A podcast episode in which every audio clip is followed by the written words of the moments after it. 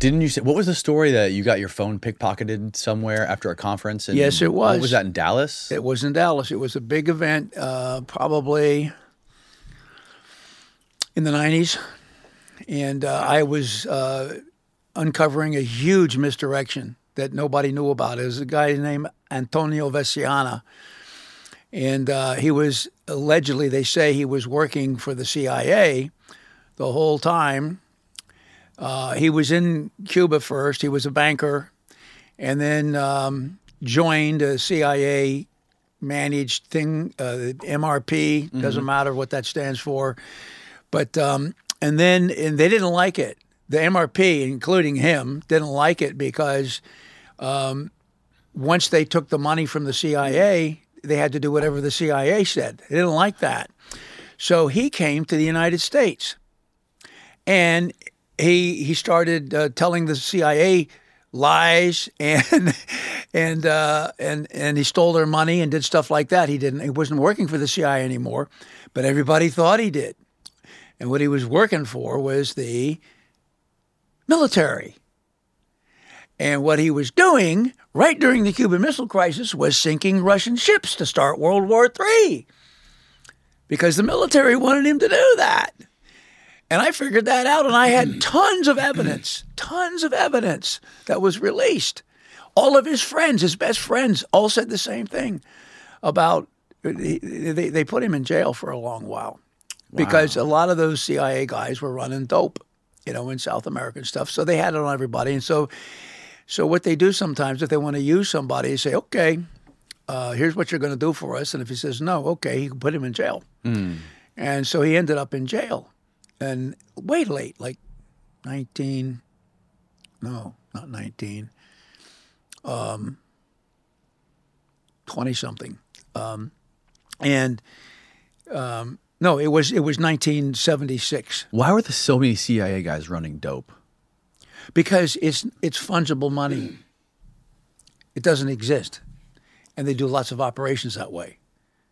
It's a really, it's a really screwed up system. But look, uh, we're not going to talk about that. I, what I want to tell you is, is that when um, they put him in jail, and uh, they let him out really early, they they busted him for twenty-five kilos of um, cocaine. twenty-five kilos is what he had that particular day, and that that get that gets you about um, two uh, non-consecutive. Uh, twelve-year terms instantly. So he was he was going to be locked up for at least twelve years, if not more than that. And uh, they let him out in about uh, less than two years. Mm-hmm. And there was no reason why. And so that was missing. Somebody walked into the, it was a, it was a penitentiary, uh, and walked in there and said something. And next thing you know, he's out. And what they did was they said, "You've got here's what you've got to say. You've got to say that you're working for the C I A the whole time." And he said, "Fine." The problem with that was there was so much evidence to the contrary. So he struggled for years to make that work because that's what they forced him to do.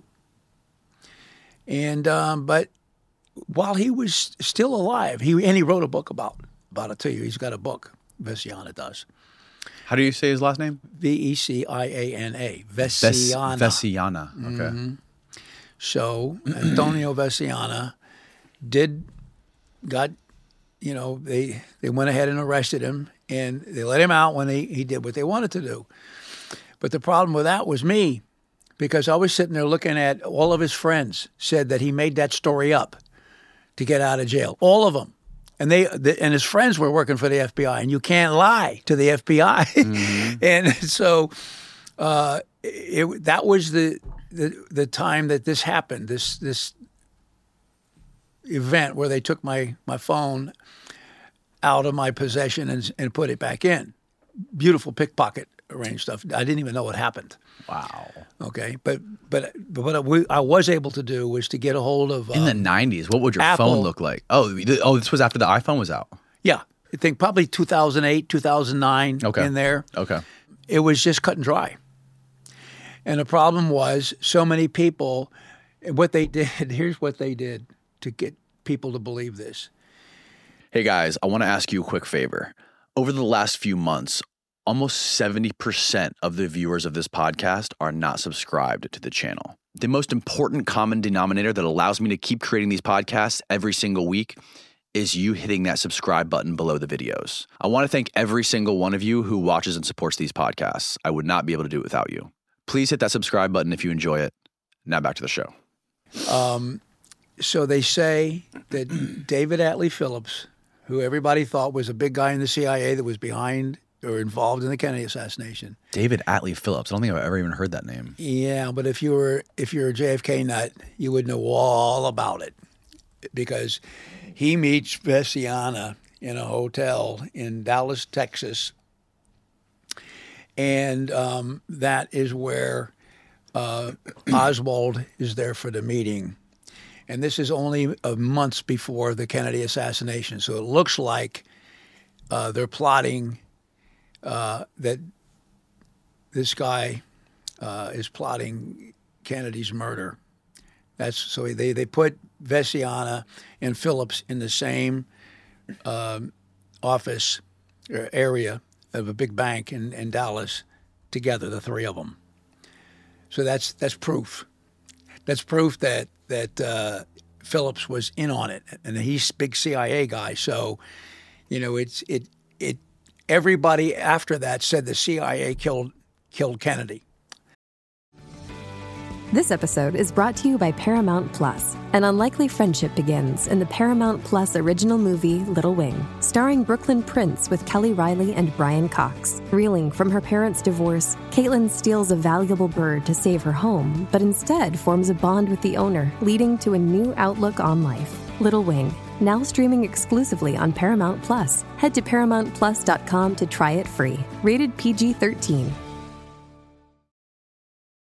This episode is brought to you by Paramount Plus. Get in, loser! Mean Girls is now streaming on Paramount Plus. Join Katie Heron as she meets the plastics in Tina Fey's new twist on the modern classic. Get ready for more of the rumors, backstabbing, and jokes you loved from the original movie with some fetch surprises. Rated P G thirteen. Wear pink and head to paramount plus dot com to try it free. And they wouldn't give it up, no matter what.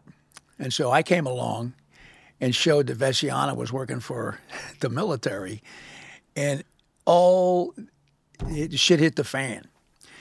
And so, um, and I was there. That was the first. Now, I've been talking about it in, in a couple of small things, but this was a great big convention that particular year, and everybody knew that I was going to discuss the Antonio Veciana story. This is one of the biggest misdirections ever, because you can't figure out the Armageddon that was that, that was under underway um, at the time. That's what it was. That's what they were trying to do, was to blow the planet, not to blow the planet up, but to blow all the you know the Russia, China, all those those countries. And and so Veciana was a way to help pin this on the C I A, so you don't know who's actually behind all this this Armageddon stuff going on. It's the military.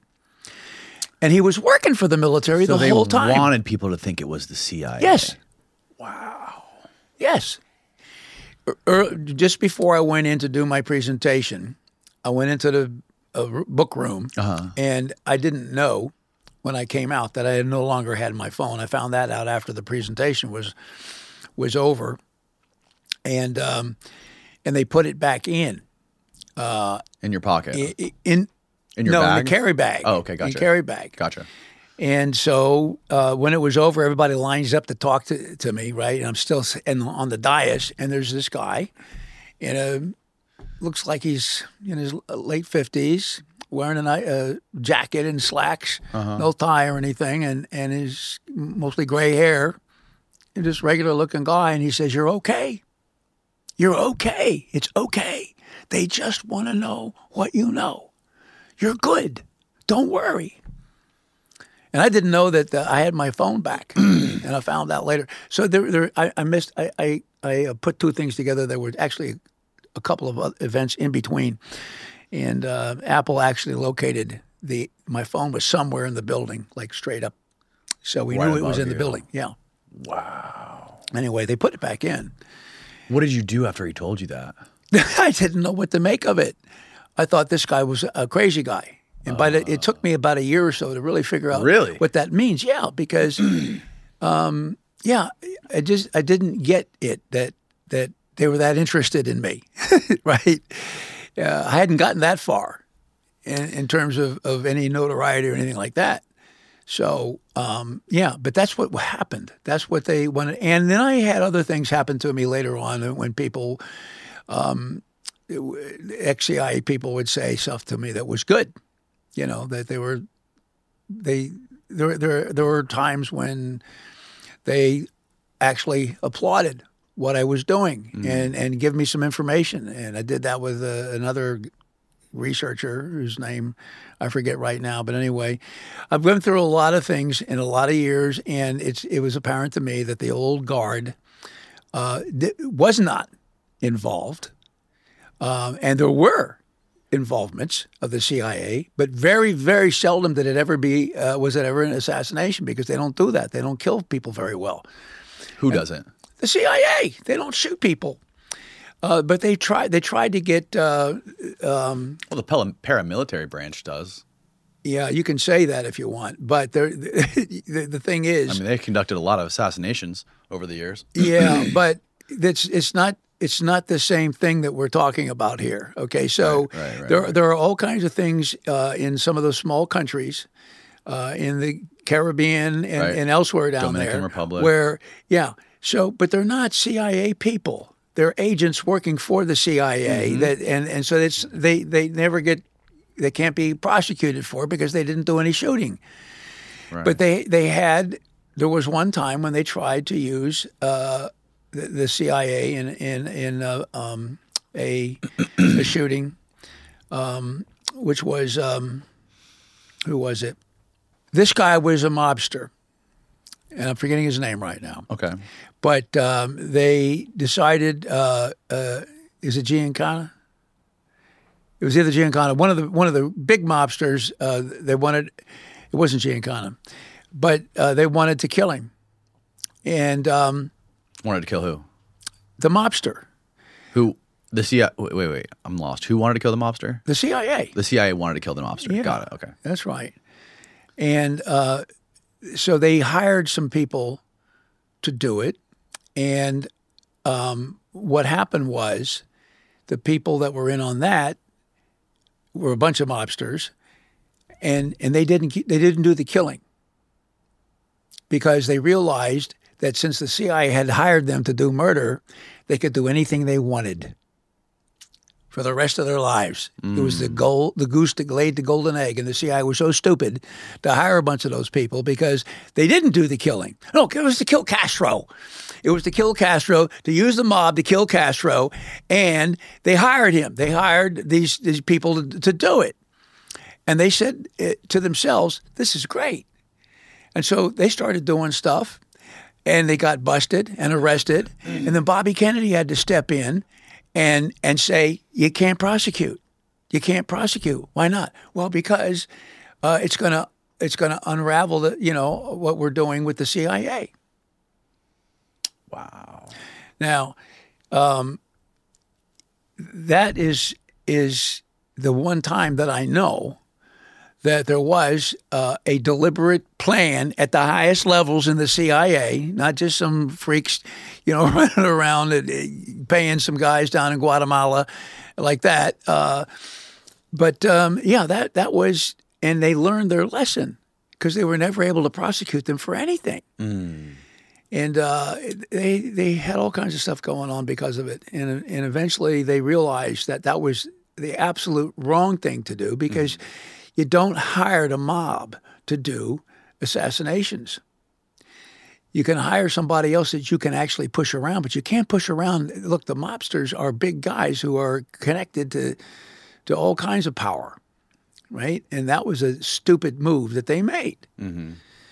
So um, you want to hire, if you want somebody to die, You have you had plenty of people over there in the Pentagon that'll take care of that for you. In the Pentagon, yeah, Mm-hmm. Sure, they, but they do it and get away with it because they're they're that good. Right. They have, you know, they have sniper teams. Right. So the reason I wanted to bring you back, John, is because we got a lot to cover. We covered a lot of Popov's mole last time you were here, which was fascinating. And um, I wanted to cover more of what was going on behind the scenes leading up to the assassination of mm-hmm. J F K. Yep. Um, and like we were talking about yesterday, one of the frustrating things is all you see in the media or on the internet when you search for the J F K assassination is people talking about what happened on November twenty-second, nineteen sixty-three right. in Dealey Plaza. And you don't talk about that day very much. Yeah, I will be talking more about it, but it's it's uh, you have to understand that that what happens there is the cover-up. It's not the the the real story is who decided that Kennedy was going to be cashiered and how they got away with it. Mm-hmm. So if all you do is is start talking about, you know, the, the bullet went here and uh, there was and the, the the head was this way, and and you argue about that incessantly. People love that though because it's so much more attractive to talk about that stuff. Except so- they argue with each other and, and and get they're venal. I mean, it's crazy. People start arguing about the brains and body, body parts and everything else.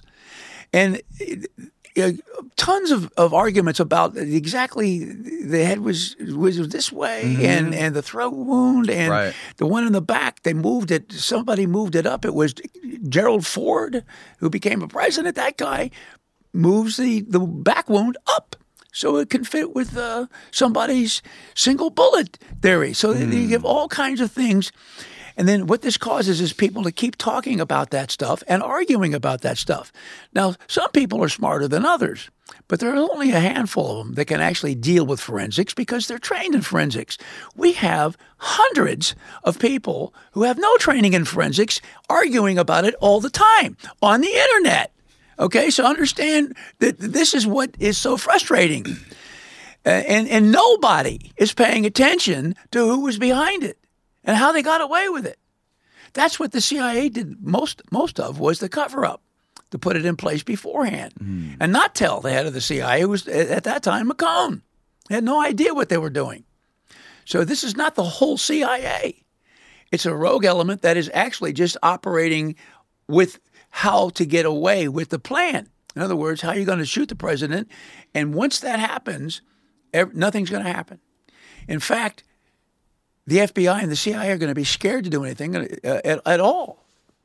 There was no investigation except for the Warren report. Right. And Earl Warren went along with a top secret deal that they made, which was he was told that that uh, it was the, the the hit was done uh, by Castro and the K G B, and mm-hmm. Oswald was the shooter. And and so if the truth got out, the American people would instantly demand war, and forty thousand millions, excuse me, forty million Americans were going to die. That story was actually put before Earl Warren, and he eventually caved in and said, okay, now that you put it that way, I guess I'll have to take the job. So you see, he's, he's a chief justice, and this is an executive commission. We're supposed to have a you know, a separation between those two parts of our government. So what if the if, if something happens and, and, and the Chief Justice has to recuse himself because there's litigation? Mm-hmm. He didn't want to do it for obvious reasons. But they they, they told him, and, and, and L B J just said, I just told him a little story about Mexico City, and he cried. And then he said, okay, I, I'll have to take the story. And and believe it or not. Who cried? Earl Warren. Earl, Earl Warren. Yeah. When when he was being bamboozled and pushed around, you know, to, to go along with this story. Wow. And so he he actually vouched for the story himself. Earl Warren did mm-hmm. on T V, right. where I live, W E T A in Washington. The only mm-hmm. thing he left out was he cried. The rest of it was, they said, Mister President, it's going to be forty million dead Americans if, if you don't do this. And he, and he, and he said on T V, mm-hmm. I I guess I better take the job if that's the, if that's the case. Wow.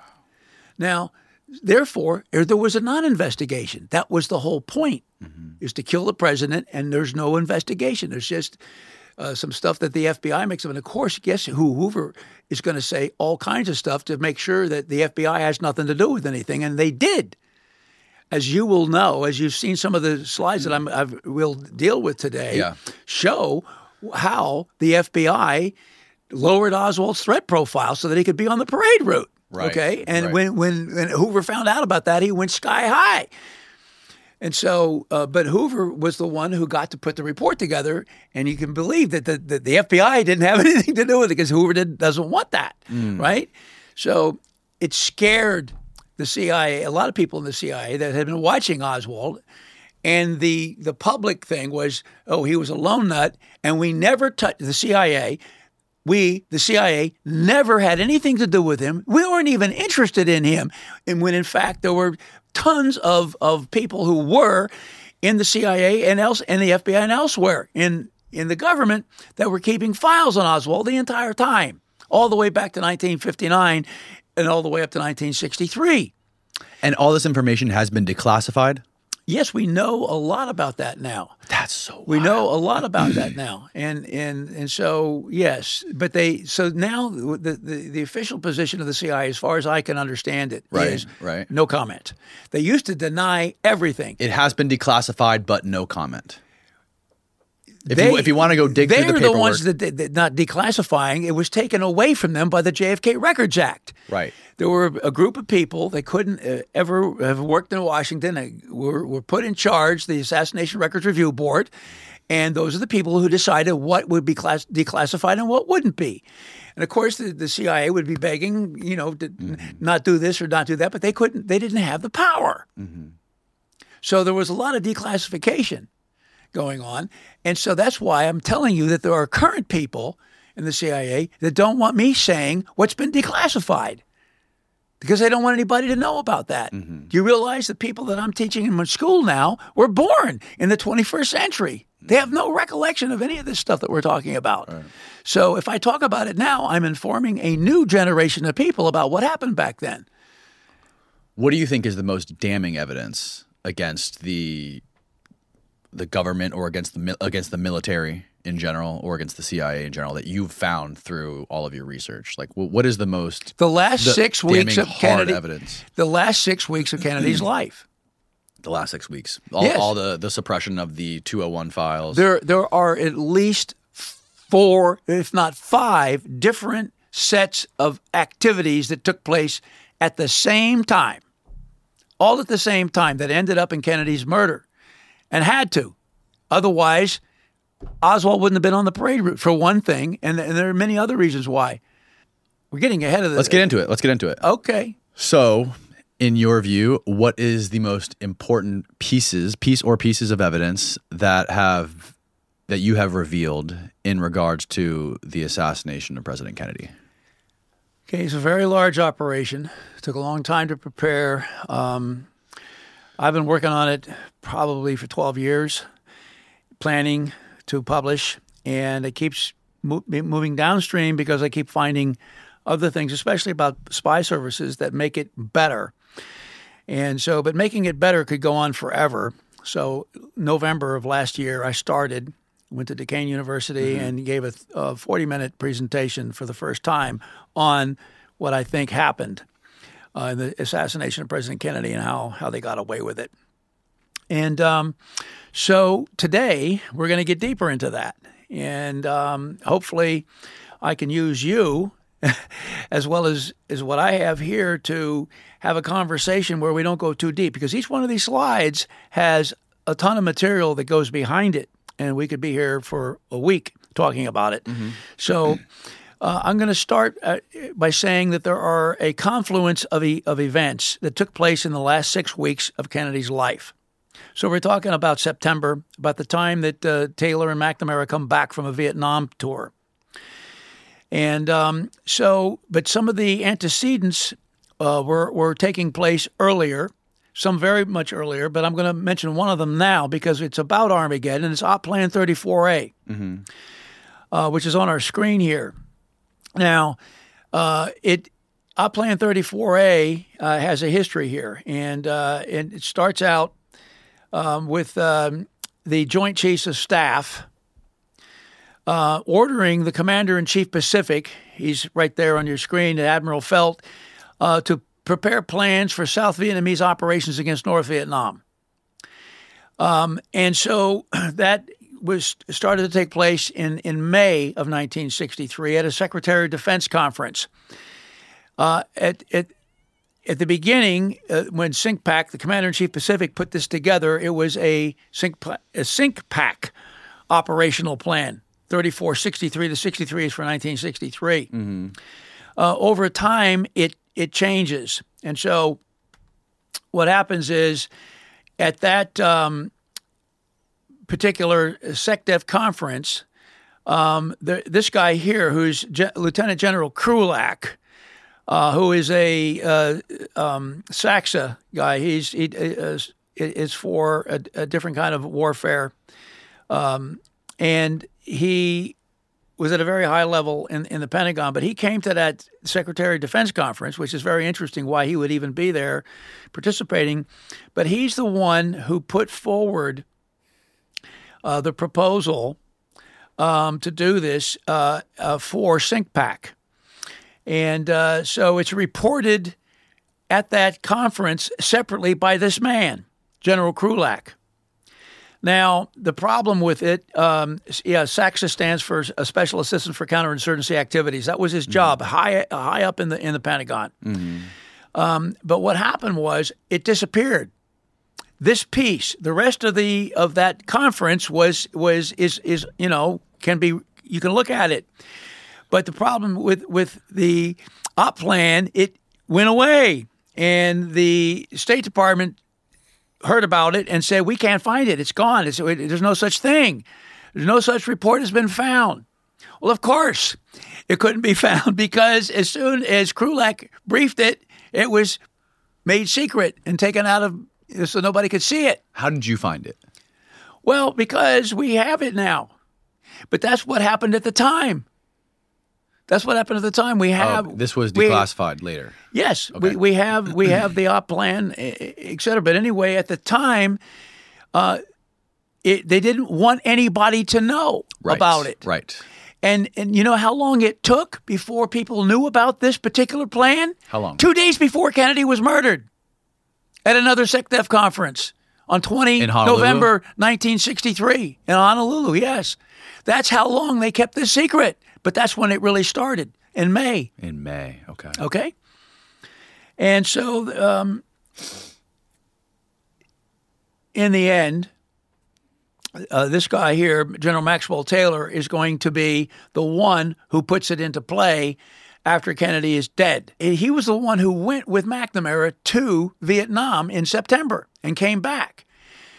And on the way back, Uh, they had the plan, which which said that they, uh, what what Kennedy wanted, which was to start the withdrawal of American advisors from Vietnam that year. Uh, he comes back, and, and they're at Honolulu on the way back home, right? They went to Vietnam, stopped over at Honolulu, and on the way there, there's this guy from the State Department who says, He, he was actually working in, in, in the embassy in, in, in Vietnam, and he said, look, we're not taking people out. We're going to put more people in. If you guys are going to do this, I'm going to do a dissenting opinion. And so um, they said, Mac, Mac, shoot, Taylor said, fine, we'll take it out. And they did. And so you have a copy of the report as it stood at Honolulu, and there's no withdrawal is, of advisors. It's, it's the, gone. The stopover in Honolulu yes, is, they, is on the twentieth? No. Okay, it's way before. No, it's not way before. It's just very soon before. Okay. It's just a stopover. It's a couple of days. Okay. But they take it out. And that's we have a copy of the way that it looked then because we know it was out. But but when they get back, uh, in, in its um, uh, end of September, it's late September, okay. They get back, they go into the Oval Office, and there's a lot of people there to, for the briefing. Okay.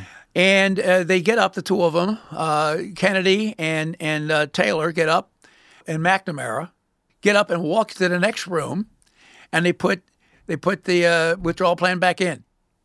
and they come back out and and to brief everybody. They so took they, it. Okay, let, let me recap. So in Honolulu, they the guy who was at the embassy in Saigon yeah. basically said, if you guys if you guys say you want to take people out of Saigon, I'm going to write a dissenting opinion yeah. and cause a shit show. And they said, okay, okay, fine. We, we're going to take it out. We'll take it out of the plan. And then when they go back to the Oval Office to meet Kennedy and McNamara, they slide Kennedy's Kennedy, plan back in. McNamara, so McNamara's there, right? So McNamara was there, and so was Taylor. Oh, so so McNamara knew about this. Yes, but what he didn't know is that these guys wanted not to do it. But if if if Taylor starts saying, I disagree with what you're doing, then he's going to give himself away. He knows that he's going to be the one doing it. Right. And everybody is is completely flummoxed by it. And there's a lot of dissension going on in the room. And the rest of the day, down in the basement of the White House, it's the same thing. People are saying, this is crazy. We no can't else, take people. We no can't take people out. To take people out of Vietnam. That's right. right.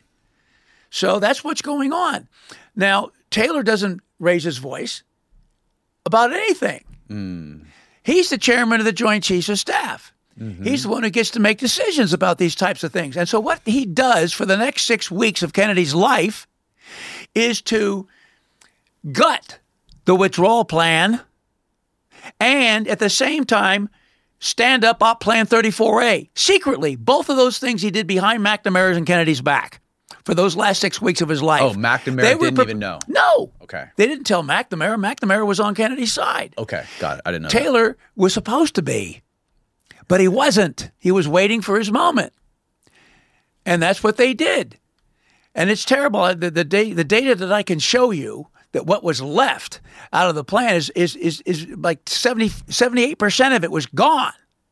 Wow. And we can get into the details of it. But anyway, that is one thing that was going on in those six weeks. And we got three or four more to, to lay right beside him. So all these things had to happen at the same time. Uh, in order for this to work. So um, we'll go ahead and move to the next piece of evidence, which is what are we going to do with Oswald?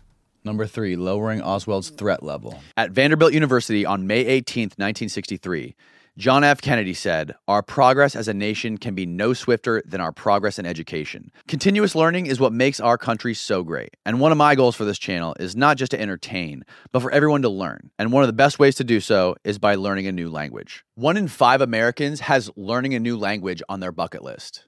And if that's you, make twenty twenty-four your year by checking that off your bucket list with Babbel.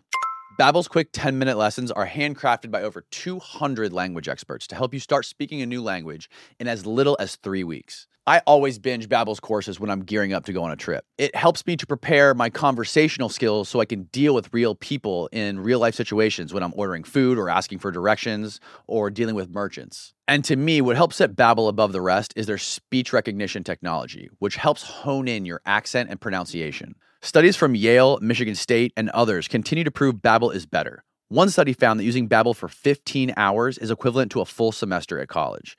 Babbel has over sixteen million subscriptions sold, plus all of Babbel's fourteen award-winning language courses are backed by their twenty-day money-back guarantee. And here's a special limited-time deal for our listeners. Right now, get fifty percent off a one-time payment for a lifetime Babbel subscription, but only for our listeners at babbel.com slash Danny. Again, get fifty percent off at babbel.com slash Danny. It's spelled B-A-B-B-E-L dot com slash D-A-N-N-Y.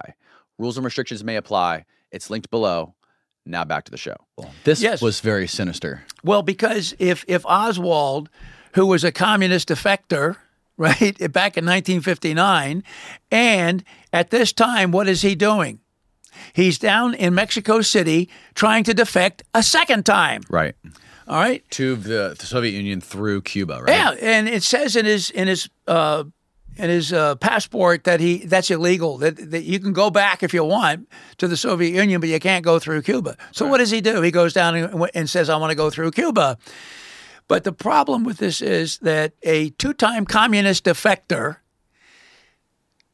in an overview pos- uh, position of the parade route, you, you can't imagine that happening because right. the Secret Service removes anybody yes. who's on the uh, list of people that are a threat. They mm-hmm. have to take them off. The security list, the security index, it's called. Mm-hmm. Okay, and so we to get to to now the F B I is the one that does that, not the C I A. But the C I A is taking care of business here by le- lowering his threat profile. And so it was October when he was in Mexico City trying to defect. Yes, and he and what happened was the the person in the embassy in Mexico City called up C I A, right? And they said, there's this guy down here, he's trying to defect. His name is Winn Scott. Winn Scott. He's in charge down there in Mexico City, and he doesn't know who this guy Oswald is, and he's going all around to these communist consulates. And he asks, who is this guy? Right? Mm-hmm. And so a lot of people knew what Oswald was doing in New Orleans. It's all he was on the news. He was in the courtroom. Uh, and, and he was put in a jail, and Hoover wrote letterhead memoranda that summer to the C I A. But guess what happened to it? It got filed in places where nobody could find it, at the C I A, mm-hmm. except for a couple of people. And here's my evidence right here. Um, these, uh, what we're looking at here is a combination of things. These where are, did you find this? These are declassified documents. Okay. And, and these are the pieces of them. These are the routing and record sheets that shows everybody in the C I A who actually saw these things that uh, Hoover sent, and and and they had to initial with their initials and date. So we know who, who actually had access to it, and it's only a few people. It's only like three or four people okay. in the whole C I A. And one of them was Jane Roman. She was the um uh um she was the uh, pers- a liaison for uh, counterintelligence in in in the C I A. Hey, it's Kaylee Cuoco for Priceline. Ready to go to your happy place for a happy price? Well, why didn't you say so? Just download the Priceline app right now and save up to sixty percent on hotels. So whether it's Cousin Kevin's Kazoo concert in Kansas City, go Kevin, or Becky's Bachelorette Bash in Bermuda, you never have to miss a trip ever again. So download the Priceline app today. Your savings are waiting. Go to your happy place for a happy price. Go to your happy price, Priceline. And so she had access to it. You can see uh, counterintelligence liaison right here, and there's mm-hmm. Jane Roman. There's her little initials. Okay. And that was on this report here. This this report was about everything Oswald was doing in Dallas and and so on. And this is the next one that came in, and this is in October. Okay, September and October. Uh, that this stuff is coming. It it's it's dated here, but you can see the people are signing off on it in October over here. It's going and making the rounds, and uh, these are the people that know. And um, these so, are just reports on his activities in these in Dallas and in New Orleans. That's right. Okay. So, so and here, Mexico City. That's right. We're this. They're they're trying to figure out what's happening down there in Mexico City. Now, what ends up happening is that when who who's going to answer the the the call or the the cable at C I A and at F B I? Let's do the C I A first. And so it's a guy by the name of John Whitten. He's the guy who has the desk at C I A headquarters to communicate with Winn Scott. That's his job. He's got the Mexico City desk. So he's the one who has to tell Winn Scott who this guy is. Okay. And he says, oh, he looks at the two oh one file for the guy and says, yeah, well, our latest headquarters information is is May sixty-two. Oswald is still in, in the Soviet Union in May sixty-two. It's all gone. He's the guy who's supposed to know what's happening and who, and who can answer the question. But it's all gone. So nobody in the C I A except for these few people know about it. So that's when I decided to go see Jane Roman. Jeff Morley and I went over, we got her address on Rock Creek Park, and and I showed her these documents, what were behind the routing sheets, the, the actual documents that Hoover sent, and I said, do you remember reading this? And she said, yeah, sure, I remember reading it, and we talked about that. I'm, I got her to to remember everything that she read on these things, and I and I, and you signed off on them. Yeah, right. You did. Yeah, I did. I said, well, why did you sign off on this one down here? Mm-hmm. Latest headquarters information is May sixty-two, when you were signing off on these things in October of sixty-three. And then her mouth smiled, and you know the the sides went up towards the ears. And she said, "She said she knew." She okay, got okay. This is what she said. "Yes, I'm signing off on something I know isn't true." Wow. She took a lot of heat for that, too. Really? Yes, she did. They really made her life difficult. Anyway, so I asked her, I said, well, why why would you do this? Why, why, and, and what, what do you think about this false cable that Whitten that wrote? And she says to me, well, to me, it's indicative of a keen interest in Oswald, held very closely on a need-to-know basis. What that does, it blows through uh, countless years of denial that they had any interest in Oswald at all. I mean, look at it. Yeah. This is the liaison person at the highest levels who's saying... She's admitting she lied. She's, she's admitting that the United States uh, Central Intelligence Agency had a keen interest in Oswald, held very closely on a need-to-know basis. Right. That's why they were mad at her, because she let the, the, you know, she let it out.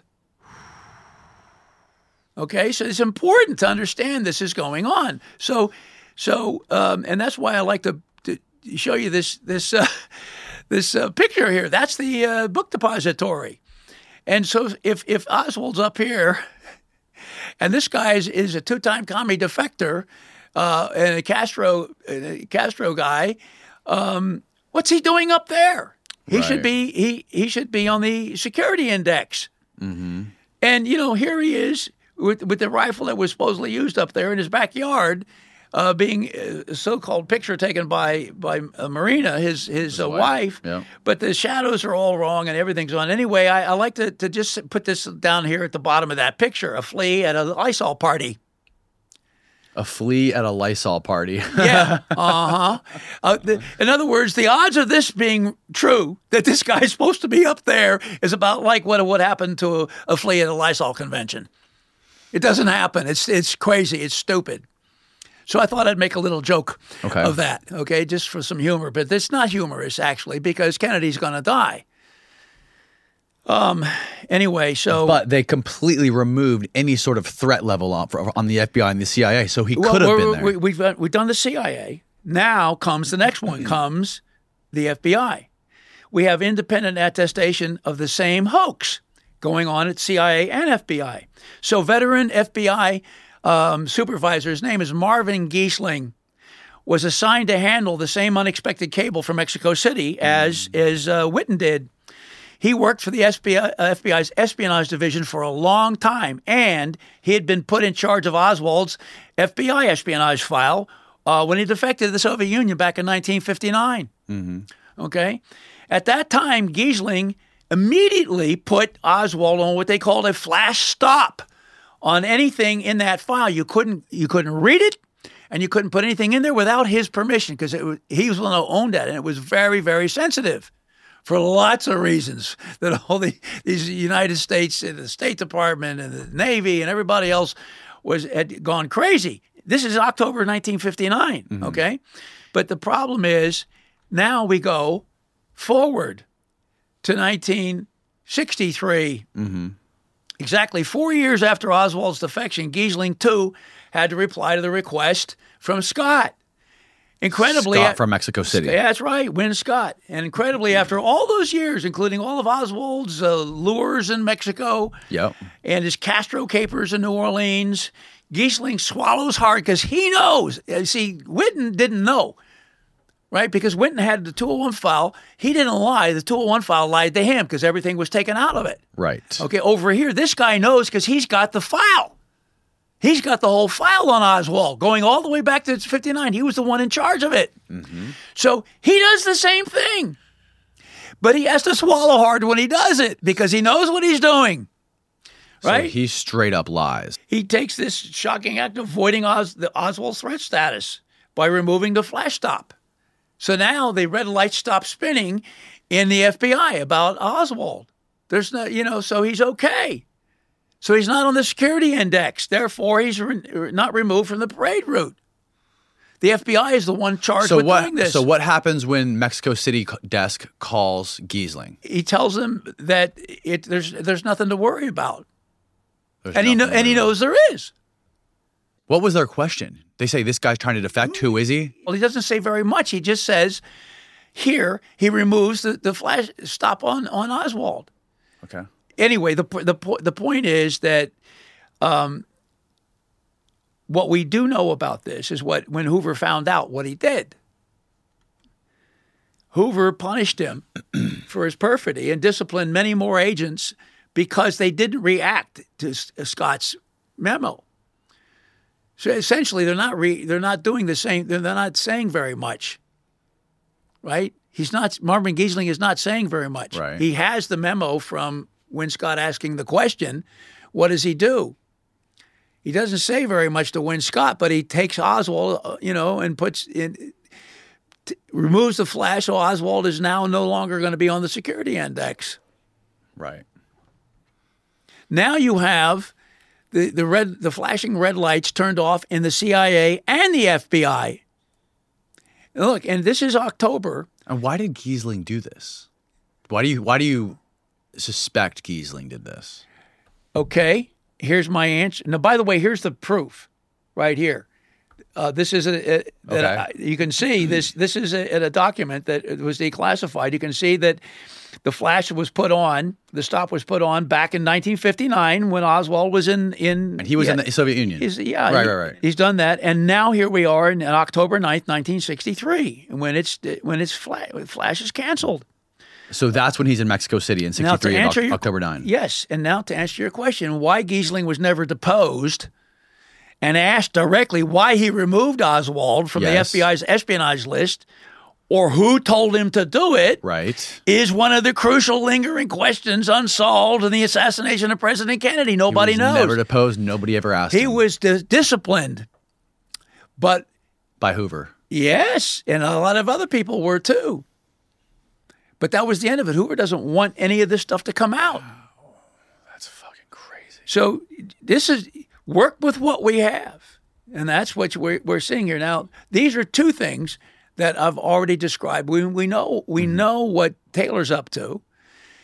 Look, they got back uh, in just, it was the end of September, so it was in early October that N SAM two sixty-three, Kennedy put there secretly at first. What was N SAM two sixty-three?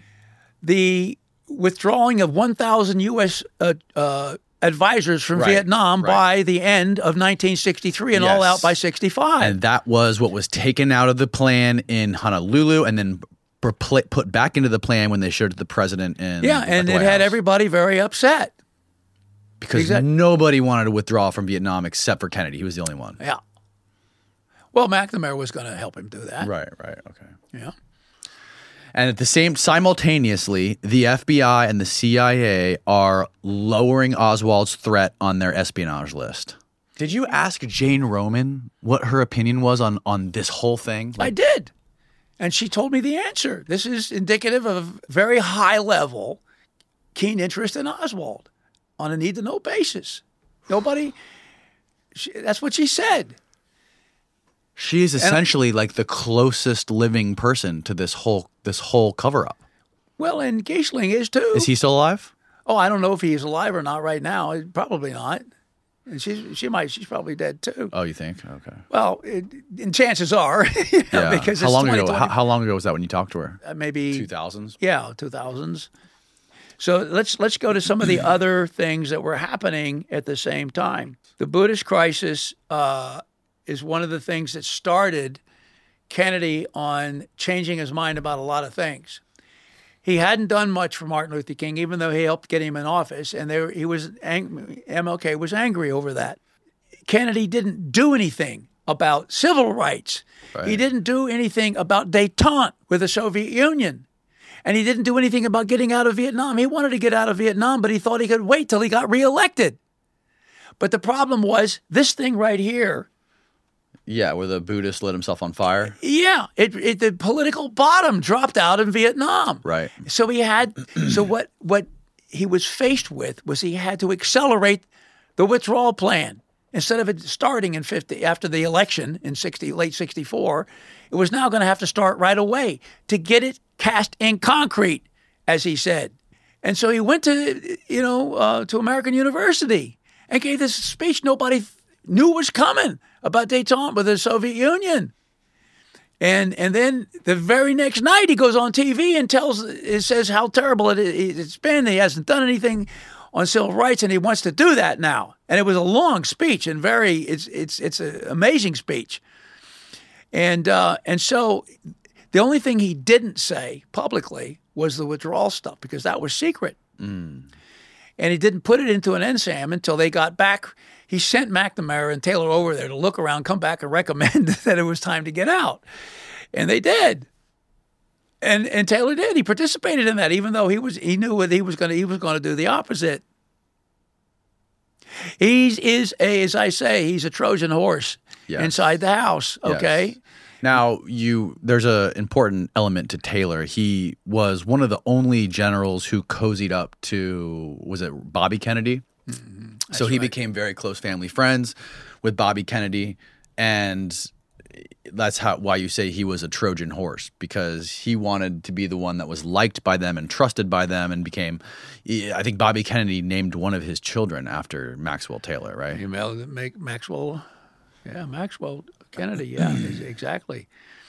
Kennedy brought Taylor in, in into the into the fold to lead, along with uh, Robert Kennedy, his his brother, um, who was the Attorney General. Yeah, a review of the fiasco of the Bay of Pigs. And why did Kennedy bring Taylor in? Because he thought that Taylor was better than the other generals, because he advocated less reliance on the old doctrine of massive nuclear retaliation in response to any Soviet attack. Mm-hmm.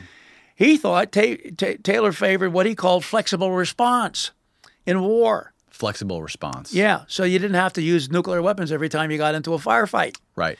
Well, but like other Joint Chiefs of Staff, he was he was a hawk who favored intervention in Vietnam. He didn't say much about it because he was kissing Bobby's ass most of the time right. and getting into the into the family, not just you know working as a as a uh, aide, a, a military aide. To, to Kennedy, um, it, it was much more than that. And so that's where the Trojan horse starts, stuff mm. starts. And he does something he's not supposed to do at the end of sixty-one. Kennedy sends him to Vietnam to recommend no combat troops. Kennedy sent him there, wrote him a letter and everything, and, and ordered him to go over there and come back and say, we don't need combat troops. Right. And guess what he did? He, he comes back and says, we do need combat troops under the uh, flood release task force cover. Mm-hmm. He got... So he lost his his duties. Kennedy fired him from doing anything on Vietnam at the time, but still let him do his other jobs. So Kennedy got really, really mad, but he didn't he didn't completely get rid of him because he was friends of the family. Right. Didn't okay, him. So he got to stay in. Well, what happens is in sixty-two is McVie replaces the advisory effort, and guess who gets Harkins gets uh, made the McVie chief, and he is a protege of Taylor. So Taylor gets gets his hands on Vietnam anyway Got in it. sixty-two. Got it. And then when Lemnitzer goes away and he becomes the Joint Chief of Staff, he was helping with the investigation of the Bay of Pigs. Right. Now, when they got th through with that investigation, Kennedy asked him to take over the C I A. Right. He asked Taylor to take over the C I A. He said, no, my wife and I are, are, are tired of, you know, having to travel all the time. I don't think I want to do that. If you have anything for me that's military, I'd be happy to do it. Mm-hmm. And so that's when he becomes the military guy. And that's why Kennedy sends him to say to Vietnam, come back and say, we don't need combat troops. So even though he gets fired from that particular duty, he ends up getting his fingers into the Vietnam thing because his protege is is put in charge. And right. then when Lemnitzer leaves in the middle of sixty-two, uh, again, they try something else. They they, they want to give him SACEUR. They want to give Taylor to go over to uh, NATO and become head of all this Supreme Allied Commander Europe. And he says, no, I don't want to do that either. So he got what he wanted. The whole time he wanted, excuse me, is Vietnam. And he got it finally. And his, and his man is there. So he's just waiting for all these things to happen. And then guess what happens in the last six weeks? He guts the withdrawal plan and supplants it with OPLAN thirty-four A, which is going to start in Vietnam. But, but look, they're, they're talking about, uh, and we haven't talked about all these other places that, that, that, that Lemnitzer and these guys want to fight. It's in Laos. It's in Cuba. It's in Vietnam. and they want to do all these things together at the same time. So how in the hell are you going to fight when, with all these places we don't have enough troops to actually fight more than one battle, and even that is, is going to have to call up the reserves? And the answer is simple. We're not going to fight with ground forces. We're going to use nuclear weapons everywhere. It's Armageddon time. That's what they wanted. And we know because they briefed Kennedy on that back in July nineteen sixty-one, that that's what we needed to do. Was a massive surprise attack on the Soviet Union. But don't do it till the fall of sixty-three, because at that time we'll have the most I C B Ms and they'll have nothing. It's when the very moment that we have the mostest and they have the leastest that we want to do this this can huge you walk, attack. Can you walk us through this meeting? This was the PSYOP? Yes, we can go back and look at at that meeting. Walk the audience, the people that are listening. Walk us through that yeah. meeting. Who uh, you, you said it was in sixty-one in July. Where was it? Who was there? And what was the objective of that meeting? Okay, the objective was to bring Kennedy on board for basically what I would call an Armageddon strike. They didn't think of, of it that way because they didn't realize it was going to blow the earth up. I mean, they mm. did not understand what was going on with it. So I will take you back to that. This is the briefing given to him in July nineteen sixty-one. The briefing. So he wasn't there? He was there. He was there. Uh, it was the time for a PSYOP brief, okay, that started in the Eisenhower administration. Eisenhower said, oh, my God, this is terrible. And but that's a different story. He was able to get through without having Um, his generals push him around because he was a five-star general, but not Kennedy. Eisenhower was. Yeah, that's right. So they were started that in, in late in the second Eisenhower administration. And so, what does PSYOP stand for? S I, it's yeah, S I O P, not, yeah, not psychological operation. Strategic Integrated Operational Plan for Nuclear Warfare. Mm-hmm. okay. okay. That's what it is. Started during Eisenhower. And here comes the first one for Kennedy in July nineteen sixty-one, July twentieth to be precise. Um, and so uh, they tell him, uh, and in fact, they should be briefing the nineteen sixty-two PSYOP, but they're not. This is a special one because Kennedy's on is he's on his nadir. All right, the Bay of Pigs has happened. Uh, Khrushchev is pushing him around at the Vienna for the uh, to, to take Berlin back and things like that. And so they decide that he's is at his weakest point. And yeah. so they they thought now was the time to strike. And so they they briefed him on this thing. On this this this massive uh, PSYOP in that to take place in nineteen the fall of nineteen sixty-three, fall of nineteen sixty-three. How many times do I have to say that, right? The fall of nineteen sixty-three, um, and so um, Kennedy just gets up and walks out, and says, "And we call ourselves the human race." So um, that's a no-go, right? It's not going to happen, but. Uh, guess what? In the fall of nineteen sixty-three, that idea is still alive. And can you expand on the idea exactly? What, we wanted to send I C B Ms to what countries? We, the, the two main countries were the Soviet Union and China, which is a large part of the of the world. And, yeah. and there were other countries like Albania simply because it had... What? It, yeah, well, Albania was in in, in the uh, Soviet orbit, and they had uh, big radars that they that the Soviets wanted to use mm-hmm. for things. And so, you know, and, and, and he was asked, uh, Lemnitzer was asked about Al- Albania, and he, and he just said, I don't know, because they're in the plan. And then Kennedy asked him about, you know, why Why about China? I don't yeah, see that China? China did attack us, and and, and Lemnitzer was, you know, was impudent. And he said, it's in the plan, sir. That's all he would say. He didn't answer the question. It's in the plan. That's how Lemnitzer was with him. He he talked down to, to, Kennedy, to Kennedy all the time. Yeah, he did. He hated Kennedy. Uh, you want to see the evidence of that? This is a picture that you tells a thousand words. This is when... Uh, he he did not uh, keep him on. God, as chairman of the Joint Chiefs. Like an evil fucking... This is a dagger stare at Kennedy, and what is he doing? He's wincing. Mm. His eyes are almost shut. And look who's smirking in the background. Taylor? Uh, that's Taylor. He knows he's up next.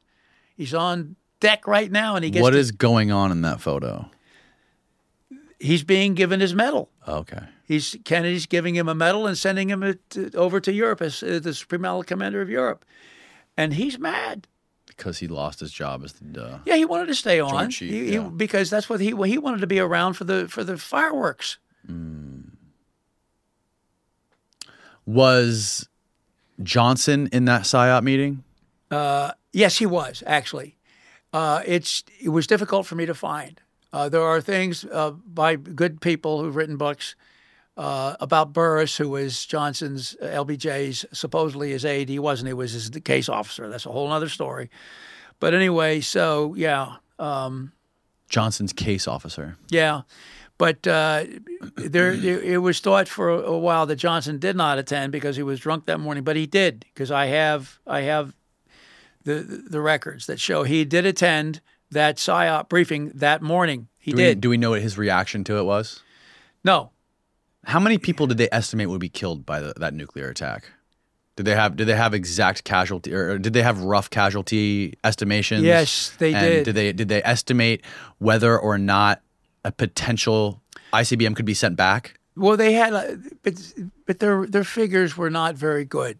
Right. If you if you if you let Oppenheimer and Einstein tell you the figures, they would tell you it's not just what happens when the, th the stuff blows up, which they were saying was about sixty percent of the Soviet uh, population was going to die. But um, very quickly, the rest of everybody dies because of the radiation. It's fallout, the fallout. around the entire Earth. Right. And, and uh, plants won't grow. Nothing will grow. Right. Unless it's underground uh, far enough to, to not to be, you know, the, the D N A uh, to be killed. That's what LeMay wanted to drop thir three warheads on every target, just to be sure. Three warheads on one target. Can you imagine that? These are hydrogen bombs, too. These are not. Oh, hydrogen yes. bombs. Yes. This episode of the podcast is brought to you by MudWtr. MudWtr is a coffee alternative containing four adaptogenic mushrooms. With only a fraction of the caffeine as a cup of coffee, you get energy without the jitters or the crash of coffee. And each ingredient was added for a purpose. Cacao and chai for a hint of caffeine and hot chocolate-like flavor, lion's mane to support focus, cordyceps to help support physical performance, and both chaga and reishi to support your immune system. What I really love about MudWtr is that it tastes great, and they took their time to find all the perfect ingredients to develop a product that helps you feel better every single day. MudWtr donates monthly to psychedelic research and treatments, as they believe the country is in a mental health epidemic and sees psychedelics as useful tools for individuals with depression, P T S D, anxiety, and other mental health experiences. So get fifteen percent off and a free frother by using my link below, mudwater.com forward slash Danny, and use the code Danny at checkout to get fifteen percent off. That's M U D W T R dot com forward slash Danny, and use the promo code Danny at checkout to get fifteen percent off. It's linked below. Now back to the show. Hey. These are, for content, like the hydrogen bombs are over one hundred times more powerful than both of the bombs dropped on Hiroshima and Nagasaki Correct. combined. And so here, here you go. You got a thousand targets in the Soviet Union and a thousand or more, more than that in, in, in China, and you're going to drop three three warheads on every one of those targets? You yeah, know? yeah, no, it would completely destroy the atmosphere, and it would kill millions and millions of people. But the, here, here's the like, did they anticipate any retaliation? Like, because you know they have uh, they have a system no, they in did place not, where they did, they, they did they... not expect it because because they did there were no I C B Ms. So the only retaliation that they had would be to send their air their big airplanes that could drop nuclear weapons on us. Did they have submarines with nukes? No, not at the no. time. Okay, they were working on it. Okay, we had we were the first, I think, with the Polaris missiles, and uh, and and so they we actually. Uh, had those uh, in, in, a, in a particular, uh, the Cuban Missile Crisis and then beyond. So what we're looking at here is, is a coup d'etat. This is, by the way, this is a nice slide here. Uh, it's when, like Robert De Niro. Uh, yeah, and this is before he he was moved out in, in during the Missile Crisis that summer in sixty-two. Okay. But um, what he, he goes, uh, and they're still arguing over whether or not we should send combat troops or, or, or whatever. Uh, and and Lemnitzer is recommending uh, action in Vietnam and Cuba at the same time, and, and knows full well that we don't have the forces to do to do that, the ground forces and all the other things like that. And so it, it was clear that there was only one thing in his mind, which is was going to be nuclear weapons. Now, so what he does, um, and uh, and it's it, very interesting. In January sixty-two, um, they were still lying about uh, how um, how much we uh, how little forces that the Viet Cong had, and we didn't need to do anything. It was easy to, to, to defeat that. But it wasn't true. It was it was a lie, and they had a huge amount of forces. And they were lying that, to Kennedy. Yeah, that. they were, but not to Johnson. They, the vice president knew what was going on. And then all this came out in the spring of nineteen sixty-two. But anyway, in January, Lemnitzer decides to make it one of his most audacious statements to Kennedy. He sends it through McNamara, who basically mm. doesn't touch it except with his thumb and his index finger, like, ew, you know. And he says, I'm not, I don't endorse this, but you better read this. Wow. And so this is a, a paraphrasing of what it was uh, in a smaller place. Basically, oh, this, is, this isn't not verbatim. Correct. But, it, but it, it says this. Okay. Trust me, it just it takes a couple of pages. We told you a year ago to send combat troops to Vietnam, but you didn't listen. We've done everything you've asked us to do in the program, and if it falls apart, we still want to send combat troops. And if you fail to do it then, it would only make our job more difficult when we have to do it anyway. Mm. And that's the gist of what he said. Now, what is Lemnitzer's motivation for all of this? He believes... He believed. That's it. He it's just it's just a found. It's a it's a ideology. Yes. Deep in within his soul that he believes a lot of that we have. People don't understand today because it doesn't make any sense. It just seems crazy today. The only way you can understand the Cold War is to have lived through it and understand that back then it was they thought that the Soviet Union was going to go to war with us. They thought they were, next thing step after World War Two was going to be to take all of Europe. Okay, that didn't happen. That was stupid. That's not what his plans were. But anyway, they believed, and uh, there was a lot of uh, talk about this. They called it the scare of nineteen forty-eight. They were going to take all of Europe. So they believed that it was it, it was a, you know, uh, them or us. The communists were going to take over the world. That's right. And it's, it's we couldn't live together. Uh, it was one side was going to win, one side was going to lose. Now, did people like Lemnitzer get any sort of kip, kickbacks from military-industrial complex, from any sort of military contractors or anything like that, from didn't, sending all these tanks and bombs and planes? It didn't have to at the time because we had a lot of that stuff uh, from World War Two. Later on, you know, as as uh, technology progresses, then that's that's different. When we get to Vietnam, for example, mm. and we have to have better. Uh, better, you know, ships and, and better ground. After uh, the Gulf of Tonkin? Well, right. yeah, in in sixty, all the way through Vietnam. Right, uh, we right. were we were spending a lot of money mm. on new stuff. Yeah, and including the, you know Agent, Agent Orange, Orange and stuff like that. DARPA as well. was spending tons of money developing new technology. That's right. So this is the July uh, nineteen sixty-one uh, Net Evaluation Subcommittee that does the PSYOPs. That's a the, the Net Evaluation Subcommittee is a subcommittee of the National Security Council. This is underneath the White House. So that's why they briefed the president. It's a subcommittee of the National Security Council called the N E S, Net Evaluation Subcommittee, that does the PSYOPs. Um, and so they they briefed this, that uh, what they thought we should do is a massive surprise nuclear attack on the U S S R and China during the fall of sixty-three. Yep.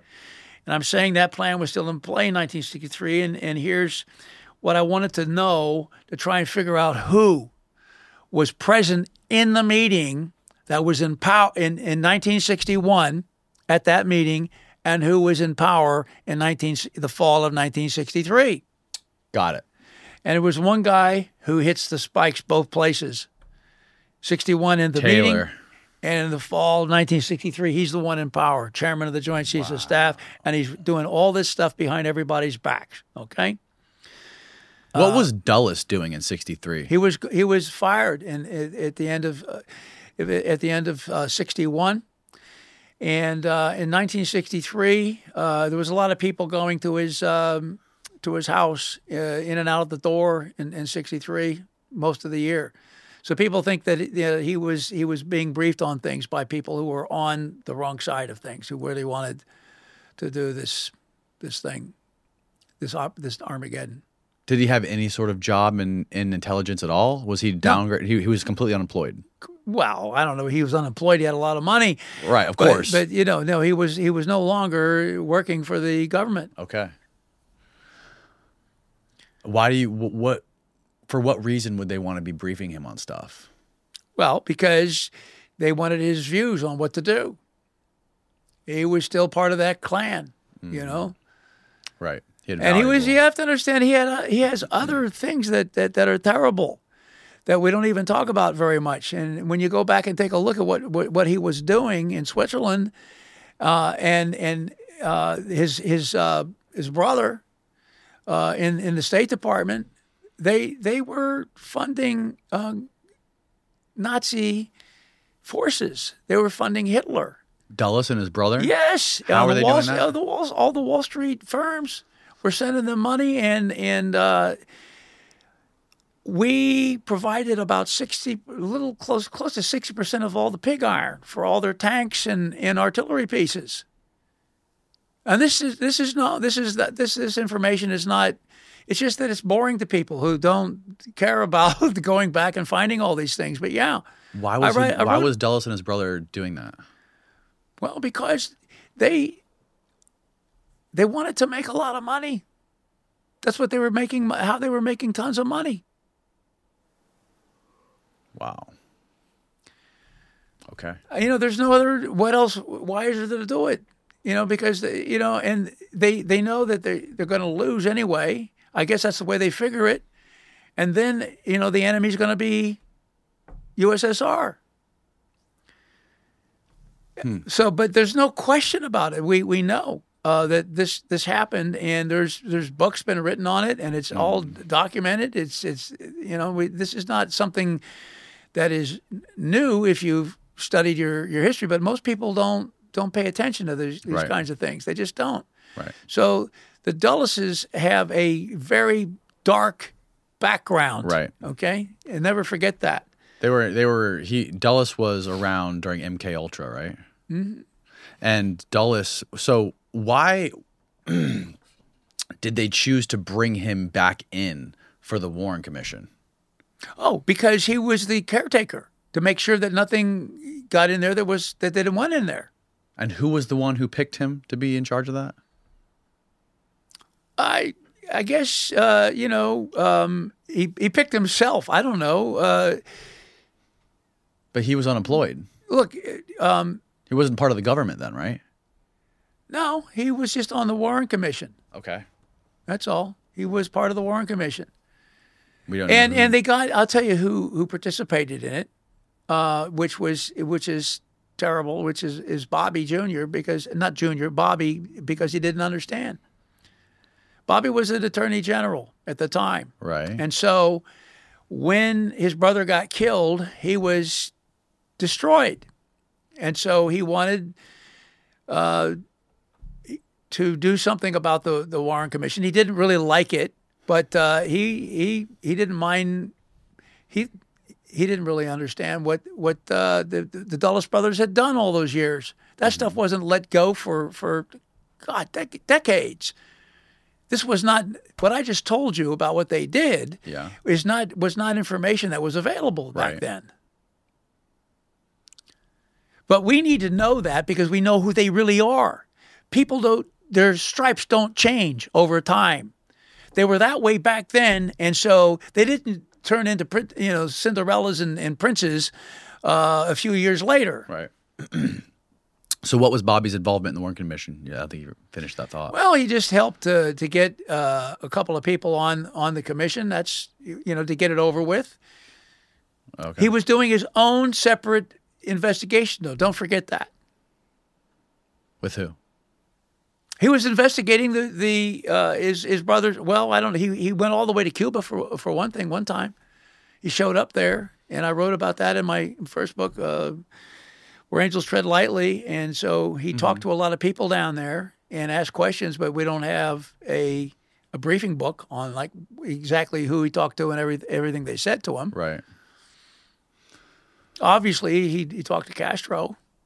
Yeah, there's a there's that um, famous story of the journalist who was talking to Castro mm-hmm. right when Kennedy got shot, and that's later. Ca Castro got the yeah. literally somebody brought Castro the phone while they were in the middle of their meeting, and he put down the phone, and the first thing he said was, "They're going to blame me." Yeah, exactly. Well, that's what they said in Moscow too.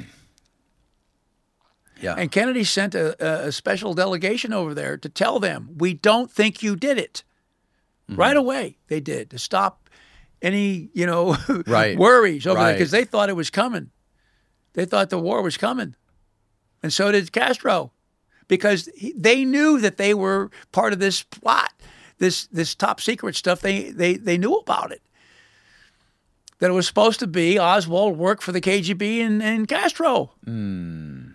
That's why they thought it was it was, it was going to be curtains. Wow.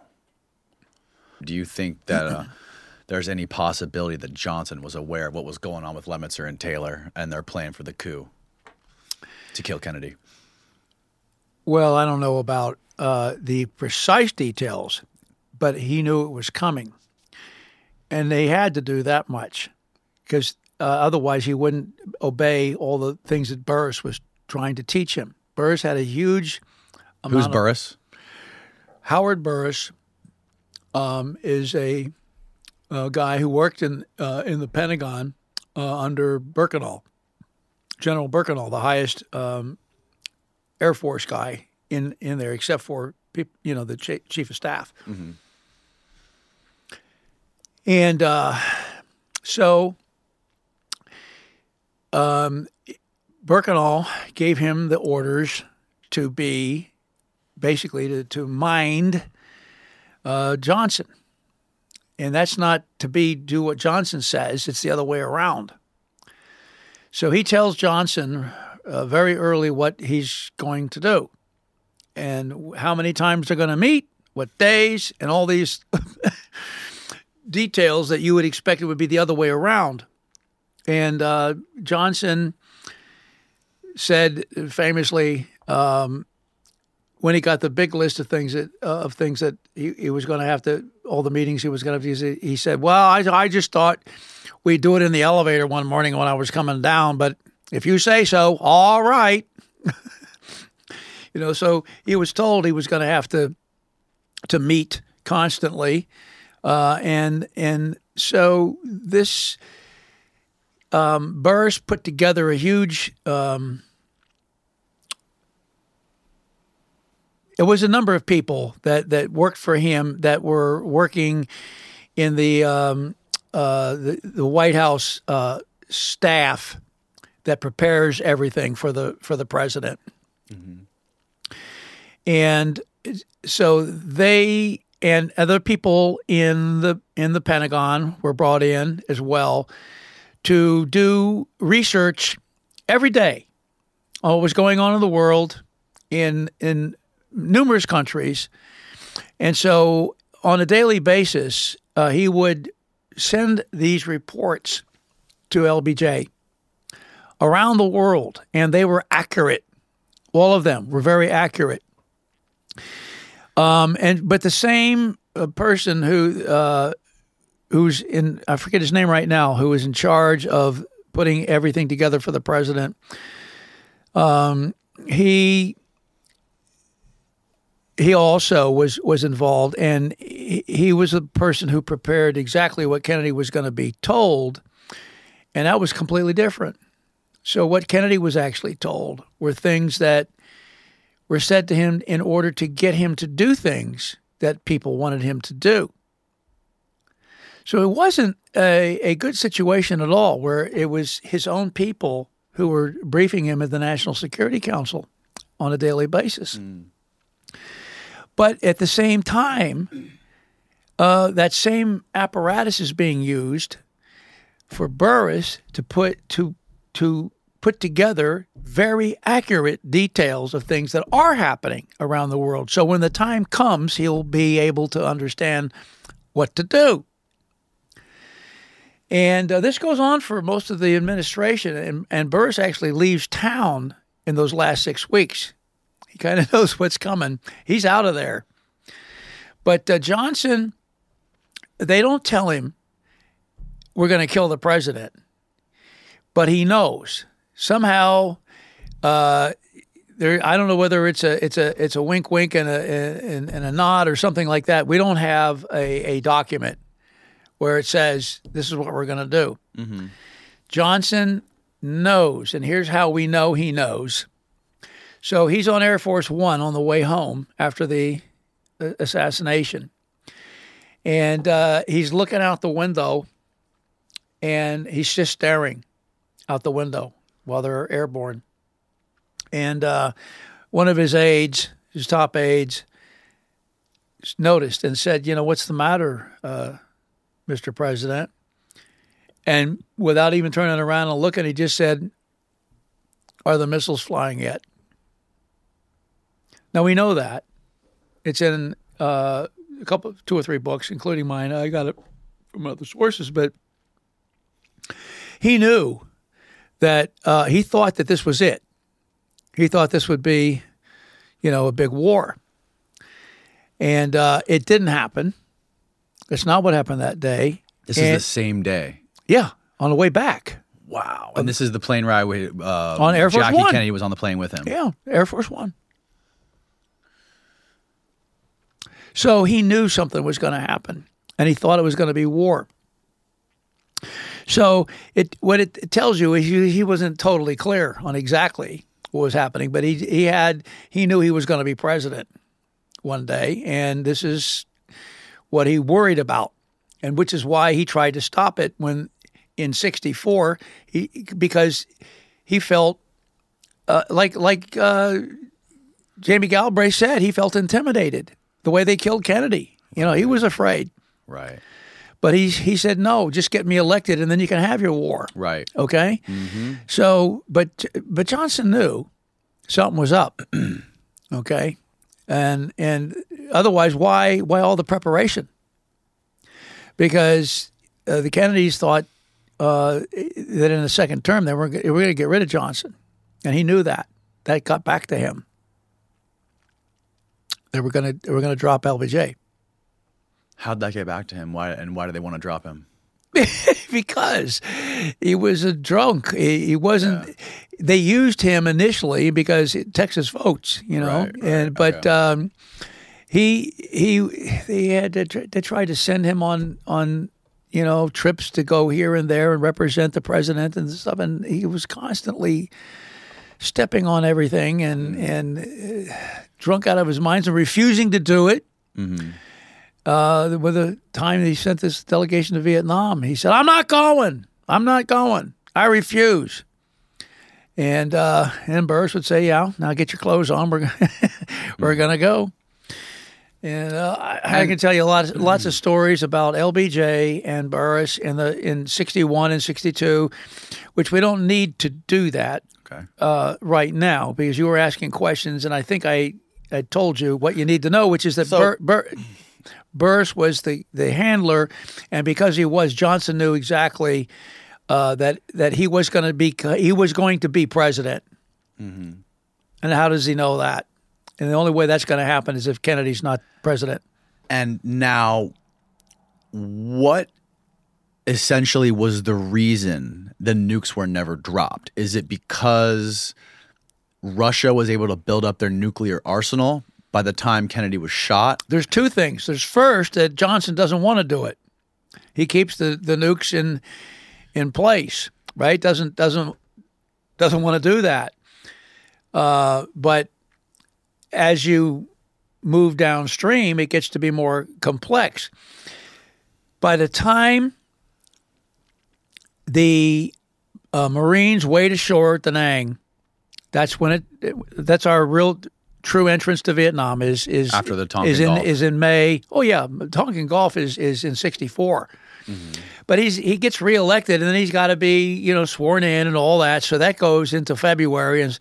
And then you got to start sending people over there and getting boats together and all that. Right. That and so, yeah, it's in May, May sixty-five before we actually start sending these troops in there. Okay. And by that time, the Soviet Union has a lot of I C B Ms. The the the the, the whole briefing that was took place back in sixty-one in sixty-one is over. Right. Wow. Now, but the funny thing is, when it when the war went bad, which it did, and it wasn't because people at home didn't like it, it was because we couldn't win. And Westmoreland didn't like that. And he lied about a lot of stuff, and they got caught. And there's a excellent um, information on that uh, that you could you could look into. It's uh, that uh, C B S Reports did mm-hmm. on on uh, on this. But uh, yeah, he. Um, so I guess I, I've answered your question. I guess yeah. Can you can we um, talk about the the Tonkin Gulf for a second? Sure. Now, allegedly, there were um, Vietnamese ships sending torpedoes towards torpedo a, boats, torpedo boats towards a, a U S vessel. Now, w- was that actually real? Wasn't that confirmed that that never happened, and there was actually no torpedoes that came that were fired at the U S boat? Well, when you say say that, it's like we have a, a, a movie there, and we're right there and watching. No, we, uh, the preponderance of the evidence is no, they they were no they were fake. Okay, um, McNamara is, uh, actually got incontrovertible evidence of one of the two attacks would never happen, and and we don't think that the second one did either. But it doesn't matter. It was being used in That's order to start to start the war, and and Johnson would go along with it. Now, Johnson did us another favor a little bit later, though. Okay, so we're talking about. Uh, he's he's towards the end of his. You can't say first his first term because the first part doesn't count because it was, it, it was the vice president who is the president. But his his full term as he gets close to the end of the war is going sideways. Mm. Westmoreland secretly asks him, and this is in a book by I uh, forget who it is now is uh, Beschloss, American Presidents. New book, uh, but he he has he has the um, the documents. Um, Westmoreland actually asked if we could use tactical nuclear weapons to save this, the situation in Vietnam, and L, and L B J said no. Wow.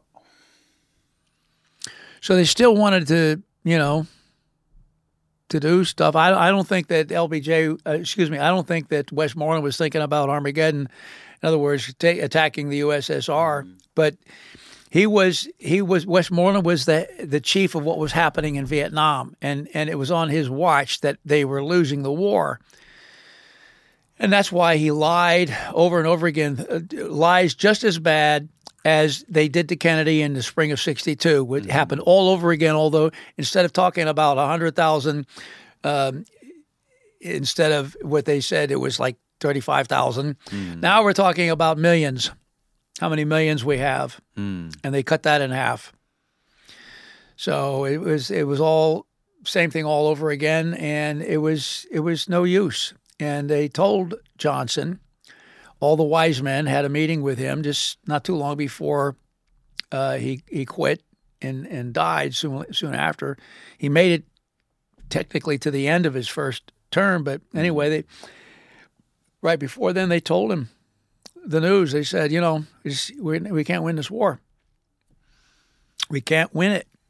Now, was there, when it comes to the war in Vietnam and what's going on in Laos when Kennedy is still alive, there were a lot of C I A paramilitary operations going on in Vietnam and Laos, right? Mm-hmm.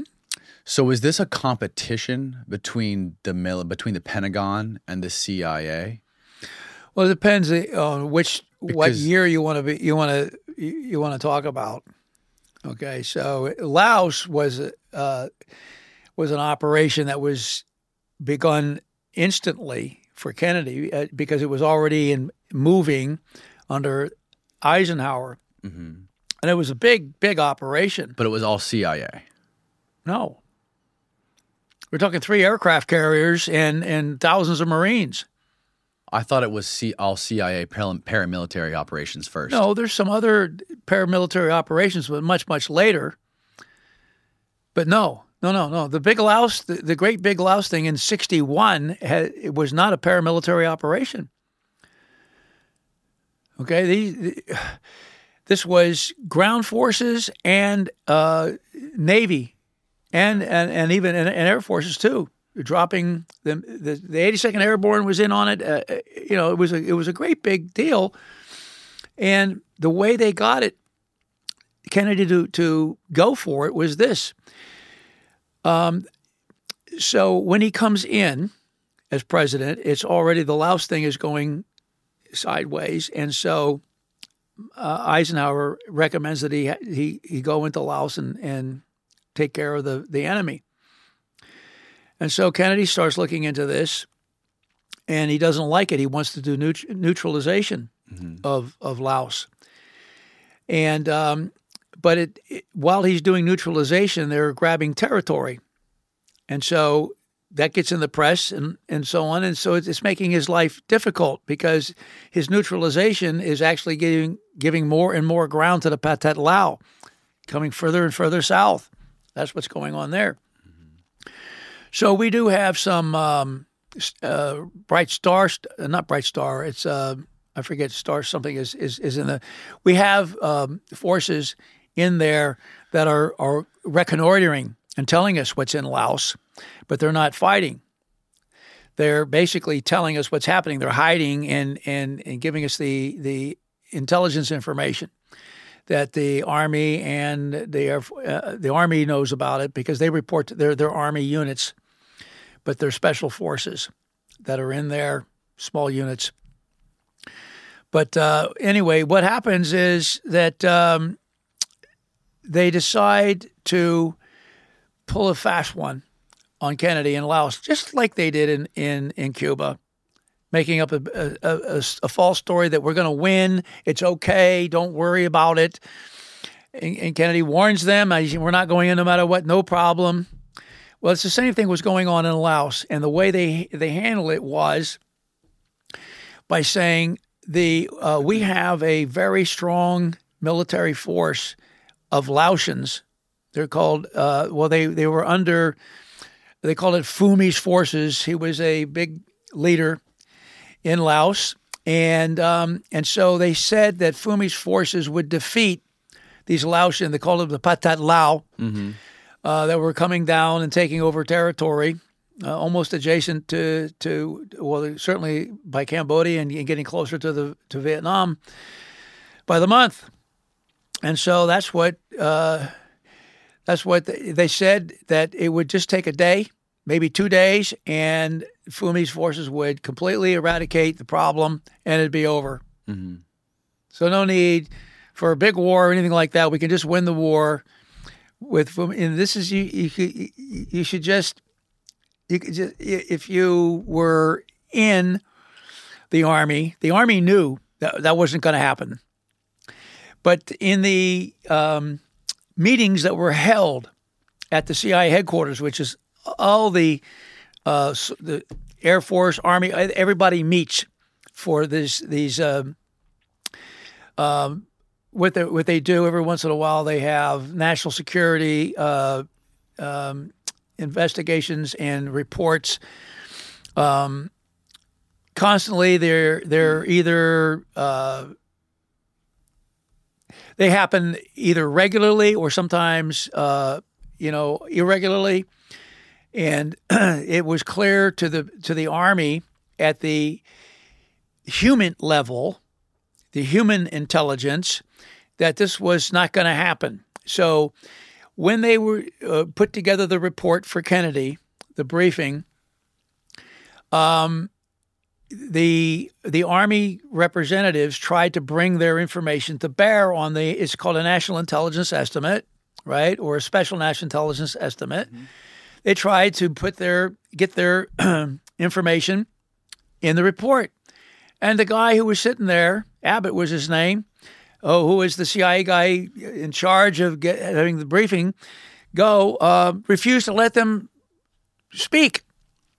He said, no, we're not going to do that because, you know, the Air Force guys uh, don't have the clearances. So we're not, no, you can't, you can't tell us that stuff. So what it ends up saying is the crazy thing, that they're going to win. And the Army human people said, ain't going to happen. It just isn't. And they they didn't. So that never went to Kennedy. He only heard the part about that we're going to win.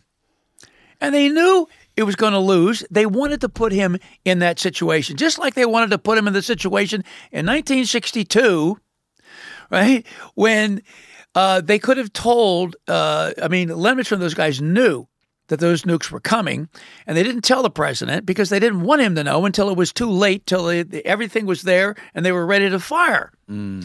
They wanted to back him up against the wall. And that's what they were doing here in, in Laos. They, they, it was a trick, and it worked. Kennedy said yes. And then when it failed, it was all over the news everywhere. And so uh, there's that. That's the first. I have a picture in there somewhere of Kennedy, and it's trying to. Is is that was uh, the first stain on his uh, reputation? It was, yeah. and and he was he had a pointer, and they were talking about, you know, these forces are here and there, and it was very embarrassing for him. Mm. So at that point, he gives a conditional okay for the Laos invasion. And so three aircraft carriers, three aircraft carriers are sent to the South China Sea. And tons of Marines besides that are on those carriers, and you got all kinds of aircraft. You have a huge amount of Marines readied in on Okinawa. It was a big, and they were going to just go right across the D M Z into Laos mm-hmm. that way. They had it already. Well, a lot of time had passed, and both of these these ideas, again, we got Laos and Cuba, are taking place at the same time, which is what the Joint Chiefs wanted. And so Kennedy was angry uh, about what had happened with the Laos thing, and so he he said, okay, time out. We're just a few days away from the exile invasion in Cuba. Let's see what happens there first. And, of course, it fails. And at that point, they have the meetings in the White House about Laos, and Kennedy starts asking questions, and nobody can answer them, and they know it's over. And they know it's over. And Kennedy says, no, he doesn't really want to. He doesn't have to. And the chairman of the, uh, not chairman, the SINCPAC commander, Admiral Felt, calls up uh, Lemnitzer and, and says, well, maybe we can use the forces in Vietnam at some point, but Laos is no go. Not wow. going to happen. That was the first PSYOP, uh, okay. you know, Armageddon that was going to take place there. And they were they intended to use nuclear weapons to take care of all these uh North Vietnamese troops, which were coming down there. It wasn't just Laotian forces. It was tons of North Vietnamese were coming down a trail. Mm-hmm. Right, the Ho Chi Minh Trail. At the time, yes. Mm-hmm. What was going on here on your slideshow in Berlin? Well, uh, we'll start. We'll go back just to, to, to where it started, which was in the summer of Vienna. Um, and it was a um, a meeting between Khrushchev and, and, and Kennedy. And Khrushchev had been... Uh, nice to Kennedy originally until he figured out that he was a weakling, and then all of a sudden he decided he wanted Berlin. And so um, that's what was on the table in Vienna, and, and Khrushchev was terrible. He just threatened him again and again, and, and Kennedy would, would would shoot back, but it basically just said it's going to be a cold winter, you know. And so that it, it, things started escalating from there. Eventually we had a, a, a wall was set up. Kennedy liked that. He thought that was a victory because he said a wall is better than a war. Mm-hmm. Um, the Joint Chiefs decided that they um, had some leverage this time because of all the places on the earth that Kennedy would have gone in to defend, and we didn't have the ground forces to do it. So he was interested in in, in having a nuclear option that was not one of these massive things that, that would just... shoot a few of them and to, to let them know that, that that we're serious about this. So he he asked for briefings on it, and he and they, and they actually came up with a plan, if if necessary, of how to defend uh, this this you know. Kennedy was interested. Yes, in yes, because it it might have happened, and then what are you going to do? And so he wanted he wanted a he didn't want one of these crazy psyops. He wanted something to show determination, if necessary. Mm. And the Joint Chiefs knew that. So they wanted to, they, they, okay, we got, maybe we have a, a chance here to get this thing done. And so then they did a top secret psyop the whole time and waited and waited for the, the last minute until this thing you see on the slides here, which is this confrontation. They, they put their, their um, recommendation on the table about a day or two before this, uh, when for the first time ever, American and Russian tanks faced each other, right in front of each other, with the turrets pointing to each other and the, and the engines are running.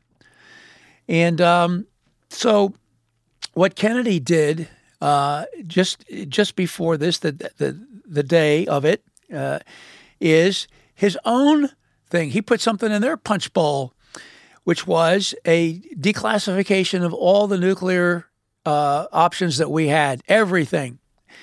And so... Uh, that was done uh, by the number three guy in the Pentagon. His name was Gilpatrick, and he was sent uh, to West Virginia uh, to make a speech. Mm-hmm. uh, and um, to a, it was just basically uh, some um, some businessmen that were there. It was it wasn't really relevant to that, but. He made the speech there, and also the Pentagon put it out so that everybody would see it. And it's it's it's, it's a nuclear laydown of everything we have. Wow. And just reading this is is this is just a small excerpt from the very middle of the speech that that uh, Gilpatrick made. He said, "The United States has hundreds of I C B Ms, including six hundred heavy bombers and any more medium bombers." Capable of reaching the U S S R due to the highly developed in-flight refueling techniques at worldwide bases. He said the United States has six Polaris submarines carrying a total of ninety-six missiles, dozens, and those were MIRVed, they were dozens, uh, dozens of intercontinental ballistic missiles, carrier strike forces, land-based theater forces that can deliver additional hundreds of megatons. The total number of our tactical and strategic nuclear delivery vehicles is in the tens of thousands, with more than one warhead on each vehicle. More than tens of thousands of missiles with more than one warhead on each of those missiles. And, you know, and so the, the Khrushchev had been bluffing the whole time. He didn't have any I C B Ms. He certainly didn't have the, the rest of these kind of forces. And besides this, that was, was put out publicly in front of the world, which really embarrassed Khrushchev. Right, and and his military, because they knew he was he was bluffing, but secret, actually it wasn't secret, but it wasn't publicized. Um, we told the Russian military, oh, by the way, we got four Polaris submarines up there in the North Sea, each one of which has ninety uh, carrying. Uh, well, four of them with ninety-six would have been something like seventy-two.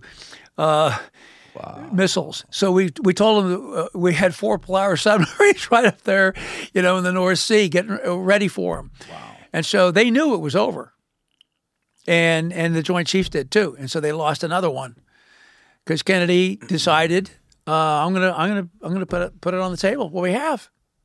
Did the Soviet Union have intelligence to confirm that this was true? Sure, they did. Yeah, they be, yeah they they had their own submarines, and and and there was no question uh, that that they had all this stuff. That that the main thing about it was that um, the question was who knew how much, and and it, this made it clear to Khrushchev and his all of his military that we knew exactly what they had. And they had nothing. That's amazing that we were so far ahead of them. That's we, what people were. That's what they were talking about back in sixty-one, right. And we're going to be even farther ahead. In in the fall of sixty-three, it will be the maximum best right. moment to do it. Right. But they were willing to do it right here. They were willing to do it in sixty-one. They were willing to do it here at the end of sixty-one, and they were willing to do it in the Cuban Missile Crisis. Mm. None of those things worked, and so when we get to you know to the end of the the line in in, this, in the fall of sixty-three, they try it again, and this time there's only one way. So, to...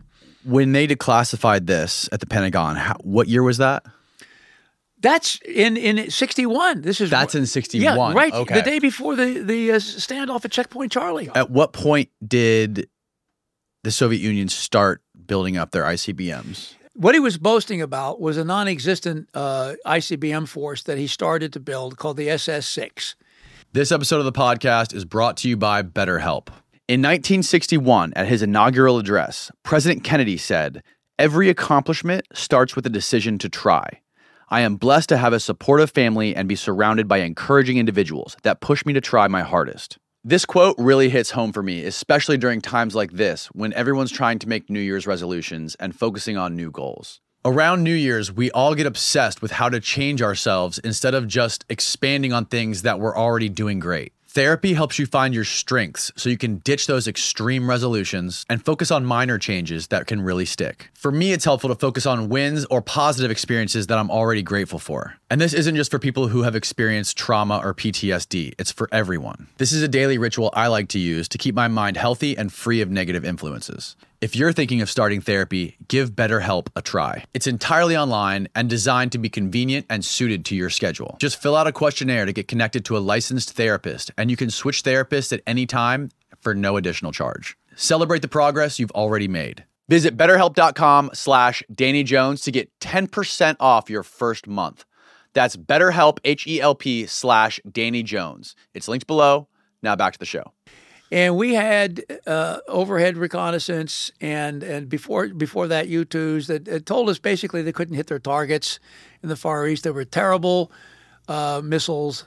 And so Khrushchev said, okay, scratch that. Let's go to a second generation it's, that's going to work better. So they were working on that the whole time, mm-hmm. but it takes a long time to do that. And you've got to have silos, you've got to have all kinds of things uh, in the impact areas and the launch areas. You've got to have the telemetry for these new missiles and and so on. It's not something you can just snap your fingers and do it in a few weeks. So they were still working on this stuff. But mm-hmm. we, we knew that after nineteen sixty-three, they were going to start having mm-hmm. adding I C B Ms to their whatever else they had. Mm-hmm. That's what we knew. And that's why back in sixty-one, they told Kennedy, this is the maximum moment of mm-hmm. where we can get the win. They'll never be able to strike back at us. They won't know what hit them. Right. So that's that's it. And then, you know, when we get to the end of the game, uh, the only way to do it is Kennedy's got to be removed because he's not going to do it. He's just not going to do it. He's three times uh, victorious. And the reason why it works, you know, in the Cuban Missile Crisis is because it worked here in Berlin. Here's and here's why. So um, what uh, Kennedy did, he said, he's the one who, who broke the ice at the last minute after this is, is happening. He says to Khrushchev, look, I'll go easy on Berlin. You withdraw your tanks first, and then I'll withdraw mine.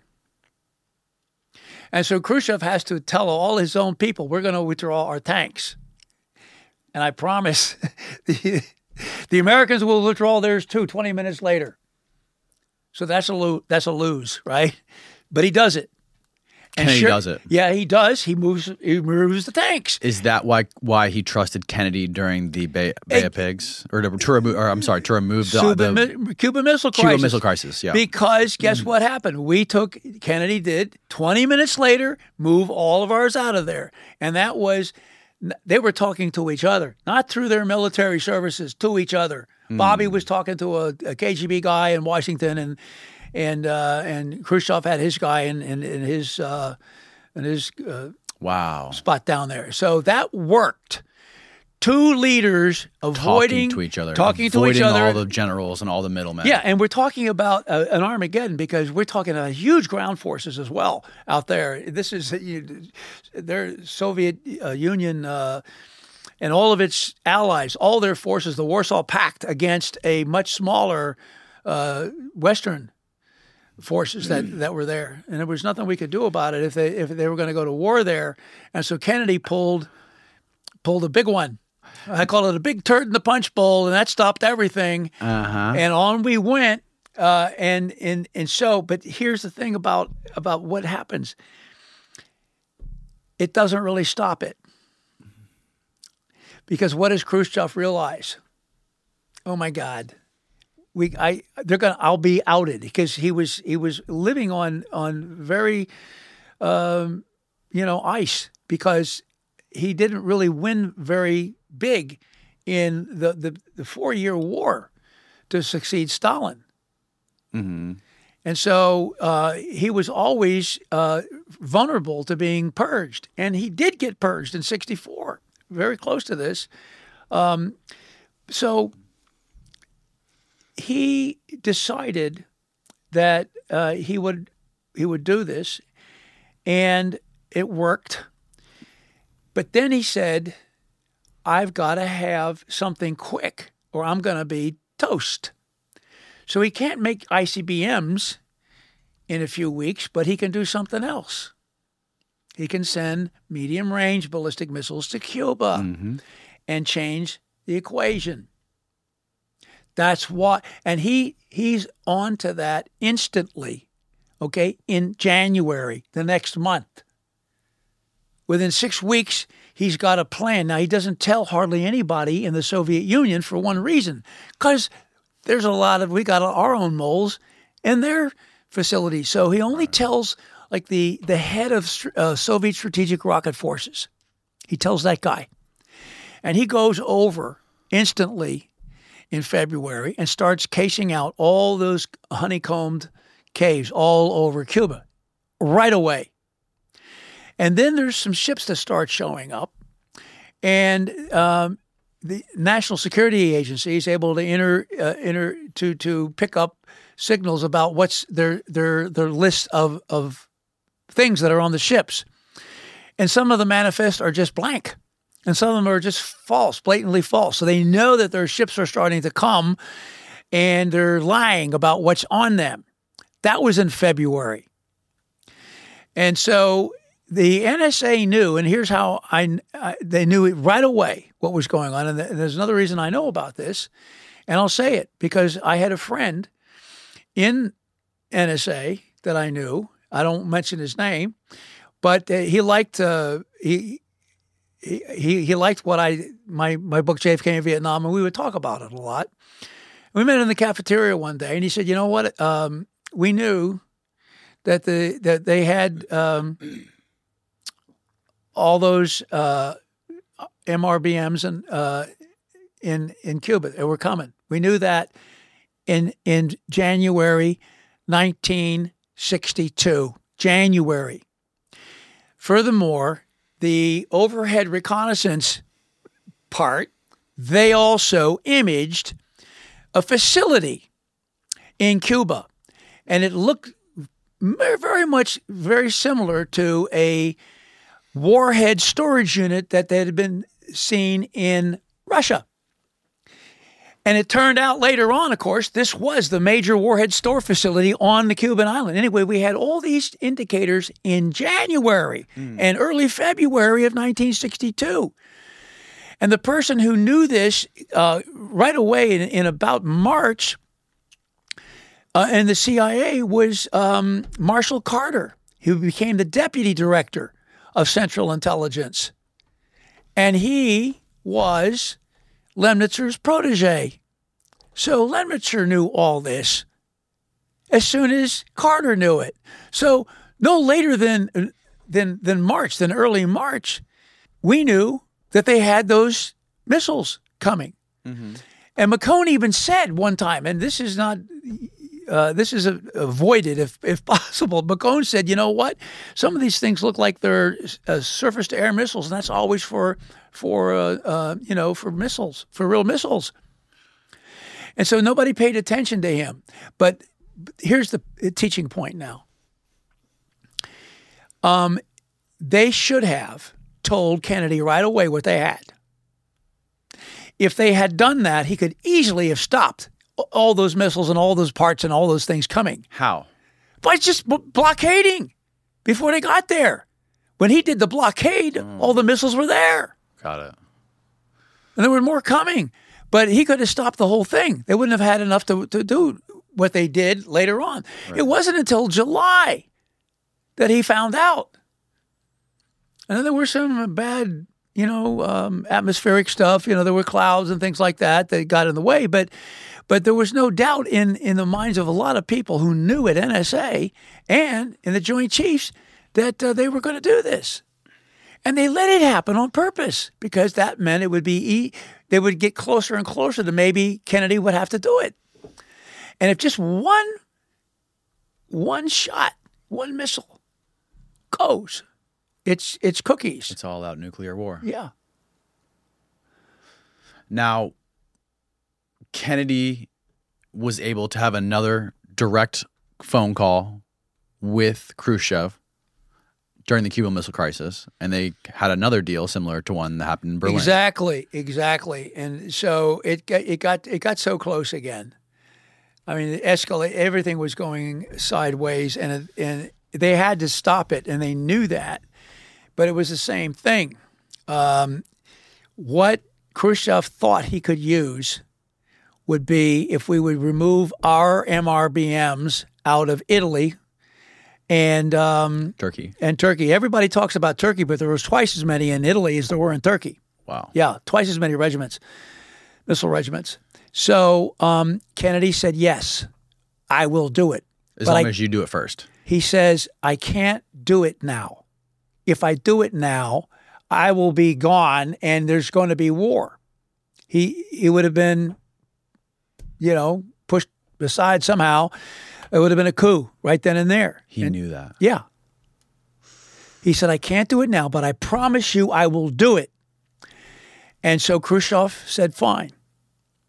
And, and did he, did he, so he told Khrushchev that he thought there would be a coup if he did it. Well, he, I don't know whether he said that or not, but that's what he that's what he was saying. That was his sentiment. Yes. And and so and he did. He had to wait quite a, he waited several months, but he did. He pulled them all out.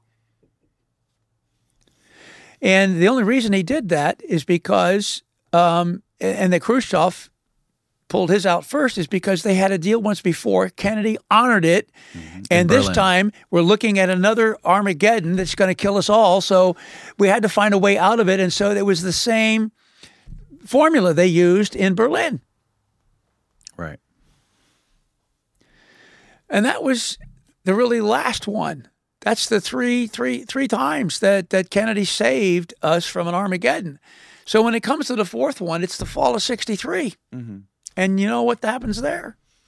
We've got all these things that came into play all at once because they they were waiting for it. They knew that that uh, I mean, Lansdale was was was another guy who was uh, knew that he couldn't um, he would never get to be where he wanted to be, which was to work with D M as long as Kennedy was in the in the presidency. Mm. So a lot of people wanted him dead and were participating in in Mongoose. Lansdale was that's the Mongoose plus. Um, Uh, the what is Mongoose? Okay, so what what happens is a Mongoose is is a terrible decision by Kennedy.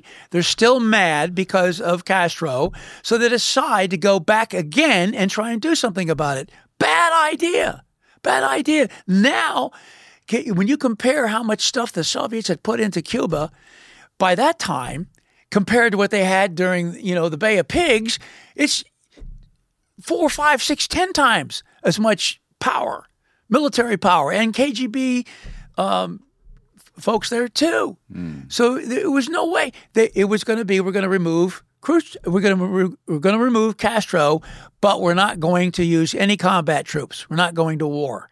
That was a nutty idea, and he put. And again, you, you just like you know.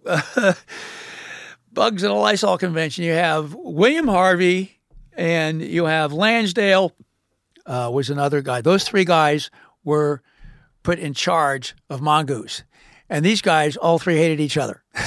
So this is a you know uh, a crazy idea. And what happens is uh, Lansdale is in charge of describing all the activities. And all the activities that Lansdale does, actually, when you look very close at them, are pre-Northwoods stuff. He's setting up Lemnitzer for Northwoods from the get-go during Mongoose. The Kennedy brothers figure it out in about March, and they kneecap Lansdale, so he's he's out of the picture. And then you know they go to work, but it, but by that time. Uh, it, it causes the, the real snake in the grass to come out and show himself. And it was Lemnitzer, and he had no problem walking in and telling Kennedy what he wanted. Okay? And he told him, you know, I, I know you did, that you didn't want to do this back in, in, in January of sixty-one because we would be beating up on a little guy. But how about if we have a pretext? What if we have people dying in, in uh, say, Miami and Washington, D C, and uh, and we tell the American people that that these were done by Castro? How about that? How would that have worked? How are people going to die in Miami? They're going to shoot them. Who's going to shoot them? Our our people dressed up as is is is uh, Cubans. And this is part of Northwoods? Yes. This is the Northwoods operation. And Northwoods was also, there was a plane, an unmanned plane. Well, that two, they were going to shoot down an unmanned plane. They were going to actually kill some people in their dinghies trying to escape from Cuba. It was about five or six things. Oh, it wasn't wow. just one. There were all these things that they were going to do.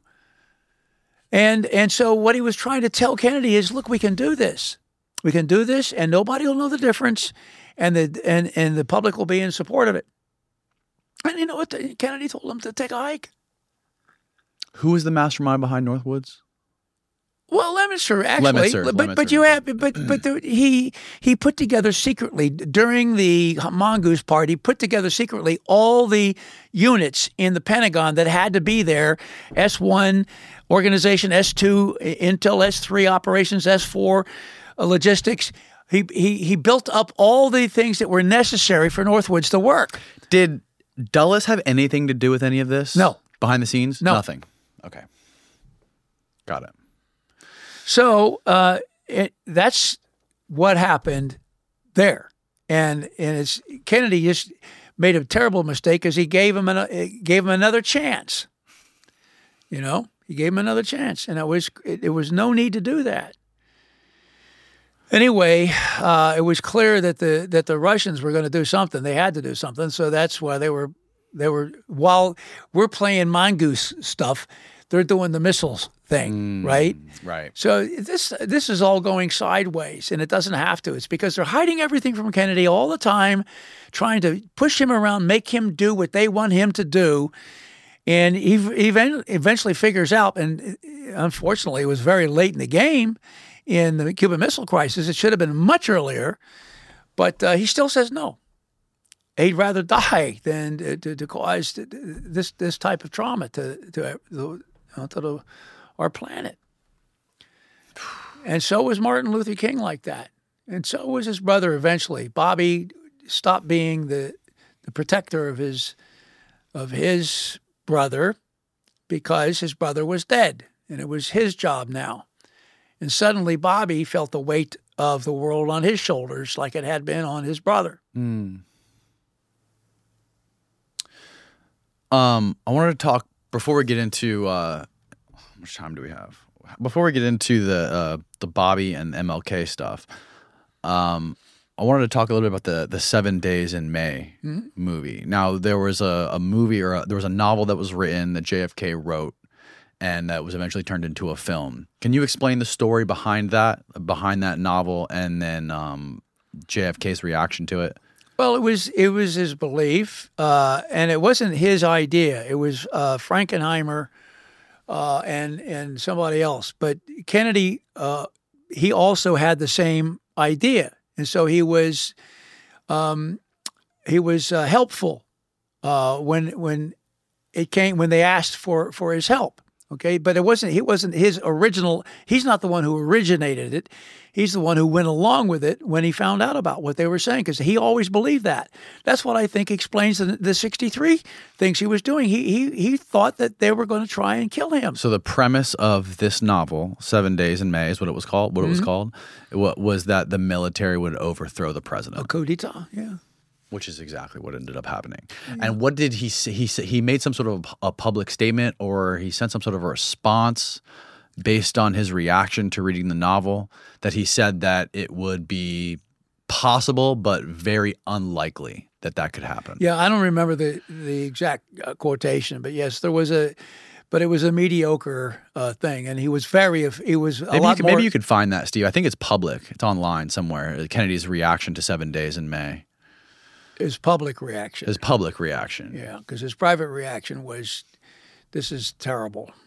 He, you know, he was very afraid they would do it mm. and that he wasn't going to live.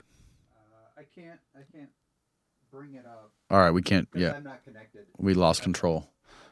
Um, that's okay. No worries. Um, Yeah. So, and then eventually, like, what was the story? They wanted to shoot it at the, where did they want to film? They wanted to film the movie at the White House or something. And no, they wanted to use the Pentagon. They wanted to use the Pentagon, right? And the and the Defense Department was not going to authorize that, so Kennedy ended up letting him film it at yeah, the White House. Yeah, he went down to, to Florida for a while and let them have the house, White House, to do it. Yeah. Wow. But it's it's a very good film. And and you know how people like films, mm-hmm. and so it will teach you quite a bit. That's it was done very well. There were one or two things I could you know complain about here or there, but uh, you know ninety percent it, it they had it right on the nose. It was a very good movie. Mm.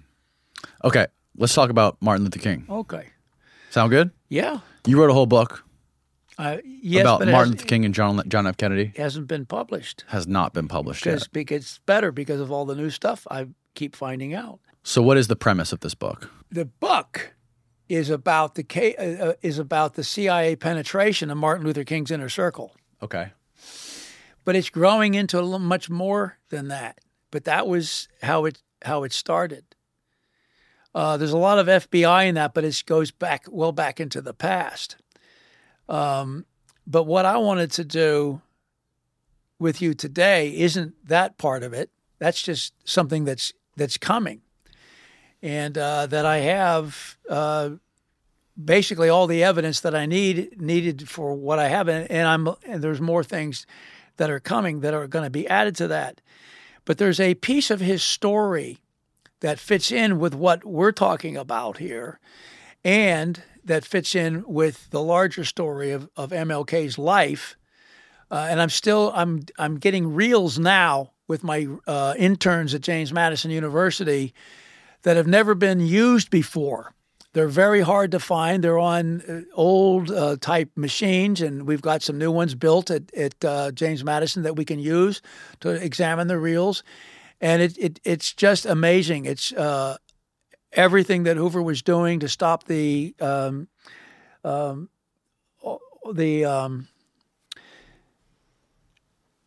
the bus boycott. Uh, for one thing, and uh, to stop King, uh, period.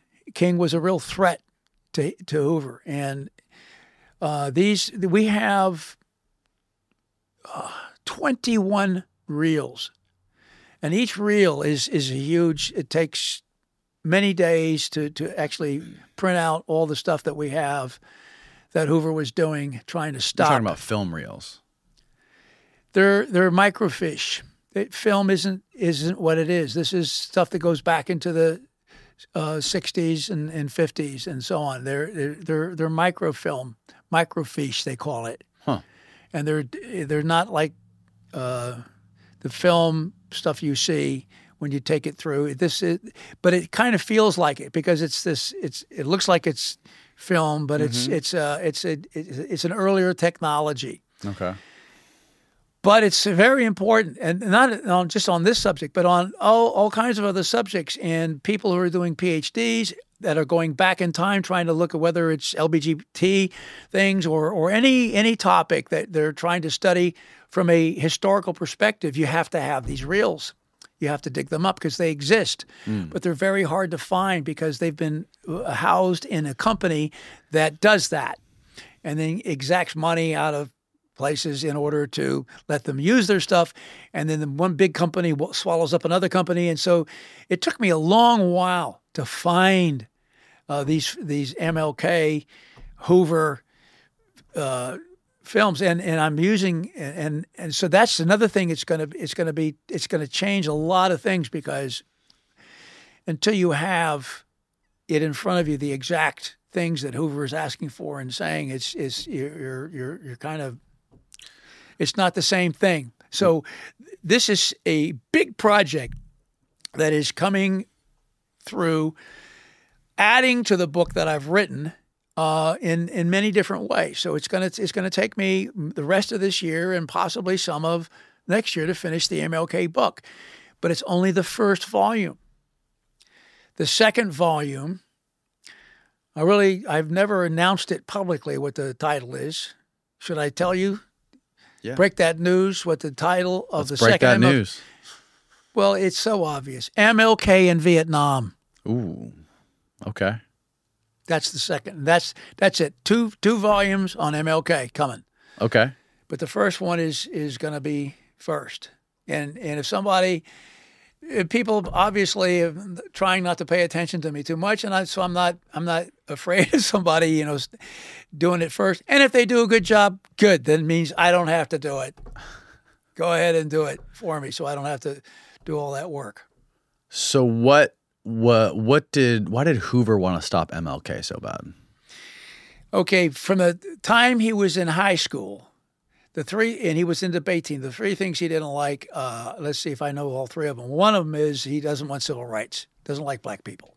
Hoover. Who Hoover does not like black people. And um, uh, what else didn't he like? Um, Oh yes, no civil, no um, voting rights for for women. Mm. I forget the third one. Anyway, this this guy was was uh, his racism. He wasn't born racist, but he had a grandmother who used to come over and visit all the time, and she was hell on wheels on black people, and she poisoned that young boy's mind. That's how it started, and it stayed with him his whole life. He, he persecuted homosexuals, and he was a homosexual. He was actually the woman in the partnership. Oh, wow. He was the bottom, huh? Yeah, be, because he liked powerful men, and that's who really? Clyde Tolson, his, his partner, was. Yeah. That's a crazy story in itself. Yeah. Do you, well, do you go through all that in your book? Well, I'm going to go through a lot of it. Uh, there, um, there's, um, there are other things written Um, about this, so but you know, I'm yeah, just I'll right. do my I'll do my own thing. Right. So, what was going on during that part of the? So, can you explain what the what was going on when J F K was campaigning, and what was going on with him and M L K, and who, I forget? Can you remind me who was running against J F K? It was uh, Nixon. Nixon, yeah, yeah. Nixon. So can you can you give context to that and kind of explain what was happening in that era right there, like the the relationship between M L K and J F K and that whole presidential race? I like the use the term uh, footsteps erased for a lot of things, like geology and things like that, that that things have been erased because people don't want they don't want to change their views on things. But we, it, it works perfectly for Martin Luther King because people have forgotten a lot of things. And this is one episode in his life, uh, not the one that everybody, like the bus boycott was a big deal, and there were other there were other things um, that were a big deal. But this this is a very interesting one. Once you know about it, you'll never forget it. Um, so um, this was uh, the campaign, the Kennedy campaign was in its final stages. Um, and what, what happened was uh, there was talk about meeting uh, with King. And uh, so it was difficult, though, because um, the the campaign itself, the, the there were three of them, in a Sar- Sergeant Shriver, who was part of the Kennedy family, and a guy by the name of Harris Wofford, and one other person. Um, there, where they worked uh, in in Washington during the campaign was around the corner, that, so that nobody would see them. They, you have a storefront, mm. you know, of the campaign, and uh, but you don't see any blacks in there because they're very worried about the Southern white vote, and that had been what had always worked uh, for Democrats. That's where they get their that's their breadbasket, right? So they. The the Kennedy um, civil rights team was very small, but very crafty people. Yeah, they were they they were they were smart, and uh, but they were around the, they were they were around the other block, so nobody could see who they were and what they were doing. Mm-hmm. Um, but so at the last moment, uh, they decide uh, to do something about it because that's what they're doing for. They're they're supposed to to help the black vote, so they they get to work. Now, here's what happens. There are seven steps. Oh, let me see. One, two, three, four, five, six, basically seven or six, six steps that take place in a short period of time uh, between seventeenth October and twenty-eighth October. Okay, this is very close uh, to, to the election. And um, each one of these events uh, produces a second event. and the second event won't happen unless the one before it does. And so the first thing is um, you have a lot of sit-ins going on all over the South by by students, high school students in in several states. And they're going into soda fountain places and in, in, in like that, and and and um, to, to, you know, together as black people, and they're not supposed to be there, and so they're getting smacked, they're getting stuff poured all over their heads, and and so the students have been doing this in mo a lot of southern states, and they've been after King, asking him to come and support them, to come to one of these events. And King is sort of happy not to not to have to go there because he's got all these other things, and so. Here's what happens. Um, so they they agree on they're going to have a meeting, Kennedy and King, and and the, and then King says at the last minute, "Look, I have to tell you something." And oh, what's that? Well, uh, I have to give Nixon a you know his a chance too, to be fair. And Kennedy says, "Oh no, we're not doing that. We're out of here." Kennedy did not want to do it uh, on that basis. So now all of a sudden. Because so so just quick context, at that point in time the the African American vote in the U S was Republican. I'm going to get to that, yeah. Okay. But this is where where things start, uh, which is uh, that you have um, a bunch of kids that are trying to do something about that. Okay, kids, not King. He's not doing. He's not in there yet. Students. Students are doing it all by themselves. That's right. And so King King comes to understand that like these people are are far more, um, you know, brave than I am, and it and it worries him. He prays about it, and and and so at this point, when when uh, J F K cancels their proposed meeting, mm-hmm. and the and the kids find out about it, they come to him again and say, "Come on, you can, you know, what do you got to to, to lose now?" And so he he does. Go to who? The kids go to who? To King. To King. Yeah. Okay. And tell him, okay, come on, it's time. And so he does. He goes to his first sit-in. And, you know, and they, the courses are pouring milkshakes on people's heads and doing all that stuff and pushing them and doing things like that. And, and so they arrest everybody, but they release everybody except King. So King is now his first, and he's never been arrested before. This is the first arrest of Martin Luther King at the soda fountains, and they let them all go except for him. Now he had, and this is in an adjacent county called DeKalb County, which is a terrible county, very racist county. Where? What state? This is a, this is happening in Georgia. Um, so he agrees to do it. He's arrested. Everybody else is let go, but in the adjacent county uh, in Georgia to, to to the county they were in, I guess it was a it was in Atlanta mm-hmm. area. Um, he has a he has a uh, parking a, a car citation of some sort, which he told his um, financial guy to pay, and as far as he knew, it was paid. Well, apparently it wasn't. It was just a a minor traffic. Uh, violence, minor traffic violence. That's all it was. They put him on the chain gang at the Reidsville Federal Penitentiary. And a lot of people, they, these are blacks that mm-hmm. are being put on the chain gangs, and, and a lot of them are not coming out alive. All right? And so this is a big, oh my God, what are we going to do? So now we have, that's the third event, right? So it all has to start with, with J F K canceling his, you know, hit the meeting. And so these are the, the, the dominoes that are falling. And so right. what happens now is that the civil rights team decides they're going to do something. So Wofford has the idea, why don't we in this very moment uh, call have, have um, J F K call Coretta King with a sympathy call. And so the problem is that everybody is in his bedroom at an airport where he's getting to go someplace. And so they have to wait until everybody walks out of the bedroom because they know that if, if they dare say anything about blacks, it's going to be canceled. They're not going to let it happen. Okay. So they wait. And so in the room is is a Sergeant Shriver. And he, he uh, and Kennedy lays down on the bed. And so he says, um, oh, and he says it very, very quietly what Wofford said. He he suggests that you call Coretta King. And and Kennedy doesn't even think about it. He just gets up and gets the phone and makes the call. Doesn't doesn't coordinate with any of his staff at all. Okay? And she's flummoxed. She doesn't know what to say. And, and she says, yeah, if, wow, anything you can do, it'd be great, you know, and it's like that. And that's and that's all there was to it. And then R F K finds out what's happening, and he does something he shouldn't do. He intervenes in in the case and calls the judge who made the decision. He's the attorney general. You're not really supposed to do that kind of thing. But he does. He calls up and reads Wait, him. He's the, this is before he was elected, though, right?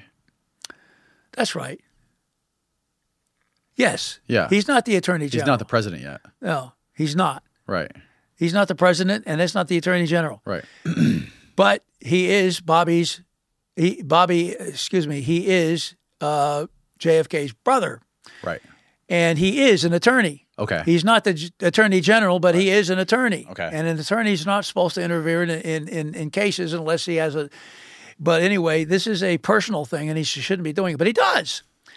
And he calls Judge Mache and tells him everything that, that we know. And Judge Mache realizes this is going to get out now in the newspapers and everything. So he agrees to let him out of prison. So now he's he's uh, he's out of prison. And, uh, oh, does the whippings happen? So Kennedy, uh, Bobby Kennedy tells his brother, okay. He says, you, you've done it now. You've lost the election. Um, they thought because they because it got made it out into the public that him and Bobby got M L K out of prison, they were going to lose the white the Southern white vote. Yeah, that's right. Um, he said, uh, "What did he say?" Here it is. No, that's something else.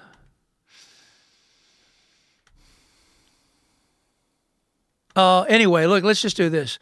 Um, so they they put together a a. Um, The plan to um, send out uh, pamphlets to all African Americans across America, and they actually ended up printing two million of them uh, in churches. They're going to give distribute them in churches the weekend before the the actual election itself, and they do that.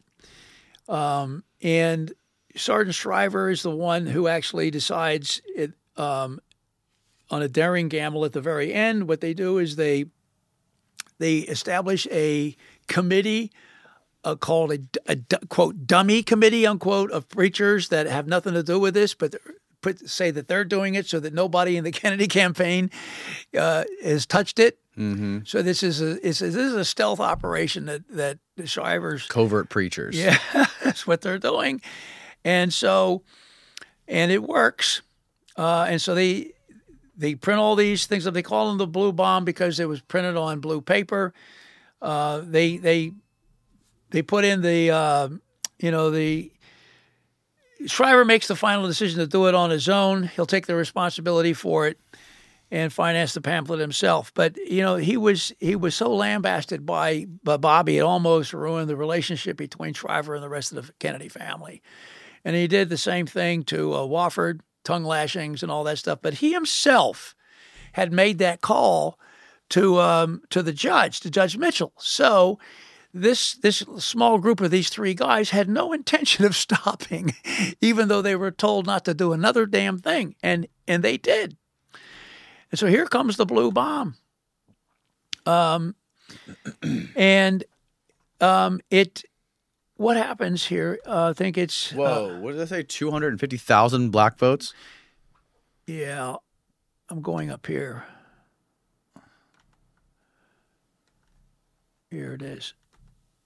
So what happens is uh, that seven states go to go to J F K instead of Nixon. That would have gone to Nixon. Wow. And you can look at the at the math. It's just Do incredible. We know what states those are? Yeah, I'm listing them right here. Oh, okay. Uh, most of them anyway. Um, so you, you take Illinois. There might have been some piddling around in there. Yeah, Illinois was the mob stuff, right? With the uh, yeah, Kennedy's but it wasn't. Dad. It wasn't everybody in the mob. I mean, the mob can't reach you know two hundred fifty thousand people, so uh, they they upped it, I'm sure. And maybe if maybe that state itself might not have gone, but anyway, overall, Uh, the Republicans had had always got sixty percent of the of the uh, black vote. sixty percent. sixty percent. Okay. All the way back for, for years and years and years. To Lincoln. That's right. And then all of a sudden, in this election, nineteen sixty, now seventy-five percent of the Democrats. And so there, you only get tw- the the Republicans are now only getting twenty-five percent of the vote instead right. of sixty. Right? Wow, what a swing that it's is. It's huge, and it's still the closest election in history up to that point. uh, so it's it's the civil rights section that is responsible for this, and I was we've been talking about that. And so um, anyway, we have, you know, several states we we, we mention here. Um, Carolinas, it's in the Carolinas, it's Michigan. Mm-hmm. Uh, there's is seven states in all, and that is what... The blue bomb was seven states. That's right. Now, um, I want to just um, say this about about this particular story. Okay. You see, people don't remember this, and it's amazing that they don't, because uh, it, it was in the newspapers, but it wasn't. It was just like one day. So you know how a one-day thing can happen, and then mm-hmm. it's like it didn't happen because just pe- people go on to football next, games next or whatever story. else they do. Yeah. You know, um, so, but this is what I have to say. This is just me talking here. I I, I am pondering what I think is a, a real forgotten dichotomy. And it's all because of the black vote. There were bad things that did not happen because of the role of the black vote in the nineteen sixty election. For example, uh, descend into wars in both hemispheres of our planet that would have led to a terrible Armageddon. We know how many times that happened as well. The other thing uh, that I ponder at the same time is the good things that did happen because of the role the uh, race played in the election, and that's J F K's new frontier. Medicaid, Medicare, Social Security benefits, minimum wage, low-income housing, Peace Corps, and peace instead of war. He took care of the little guys, the poor guys, and and by the time three years later, everybody was making money, rich people and poor people. Isn't that weird? It's in three years because he had the economics uh, group of, of, of a lifetime. It was John Kenneth Galbraith. Mm-hmm. So um, without M L K, um, there's no way that J F K was going to be president. Okay? Uh, and so in retrospect, we have three people. M L K and J F K and R F K, mm. not to mention the Civil Rights Unit, mm-hmm. that were responsible for the remarkable change. But those three guys that I just mentioned were all assassinated within eight years. Within eight years. So fast forward now. Suppose that, that you and I live uh, through our lives and it, and it keeps on going because we don't destroy the planet. That's hard to believe the way we're going right now. But let's just say that we don't destroy this planet and it doesn't destroy us for what we're doing on it. Uh, what will the people say one hundred fifty years from now? Okay, so we're going to twenty-one seventy or something. What will they think about the election of nineteen sixty? Will it, will they, will it be there at all? Yes, it will be, but none of the details will be there. Right. Only one thing. They'll remember we were alive today because M L K and J F K saved the world from the destruction of an Armageddon. Mm. That's it. That's simple. That's all, but it's a lot. And we don't even know we're going to get that far. I mean, right. something else could happen, and it doesn't. But it's a miracle that all of those chain of events happened the way they did. Yeah. Because it was so close. Yeah. So many times it was like on the brink. So you kind of have to think that maybe the universe up there had its its shit together. And yeah, like I said to you, like I said to you last night, it feels like it's that movie, The Adjustment Bureau, yeah. where it's just these little decisions you have That's to right. make, one way or the other. So I realize this is not the the M L K story itself, big story, but it is a piece mm-hmm. that really is a big story all by itself, just by itself. And these guys were both had moral compasses. Yeah. And Bobby did too. After this was over, when it, when it was his turn, he did too. And they knew that too. The black people changed immediately. And they said, Bobby's white, but he's right. You know? Can we? Can you talk a little bit about what happened to Bobby afterwards and why? Why? Well, he Bobby? had a lot of arguments with, with a number of of black uh, intellectuals, and um, and that didn't last forever. The thing that turned it around was um, there was a uh, an assassination of one of the uh, I can't I'm sorry I can't remember the name, but a a well known black leader was assassinated. I mean, it might have even been. Um, Uh, what's his name, that had to go to, to Mecca before he changed his mind about white people being bad. Um, but anyway, the, uh, so after this assassination, Bobby Kennedy went by himself down into the ghettos. Mm. One white guy standing up on the back of something in front of hundreds and hundreds of black people. And he made a speech to them that they never forgot, mm-hmm. uh, that spoke to, to what they wanted and what he wanted to do for African Americans. And that turned everything around.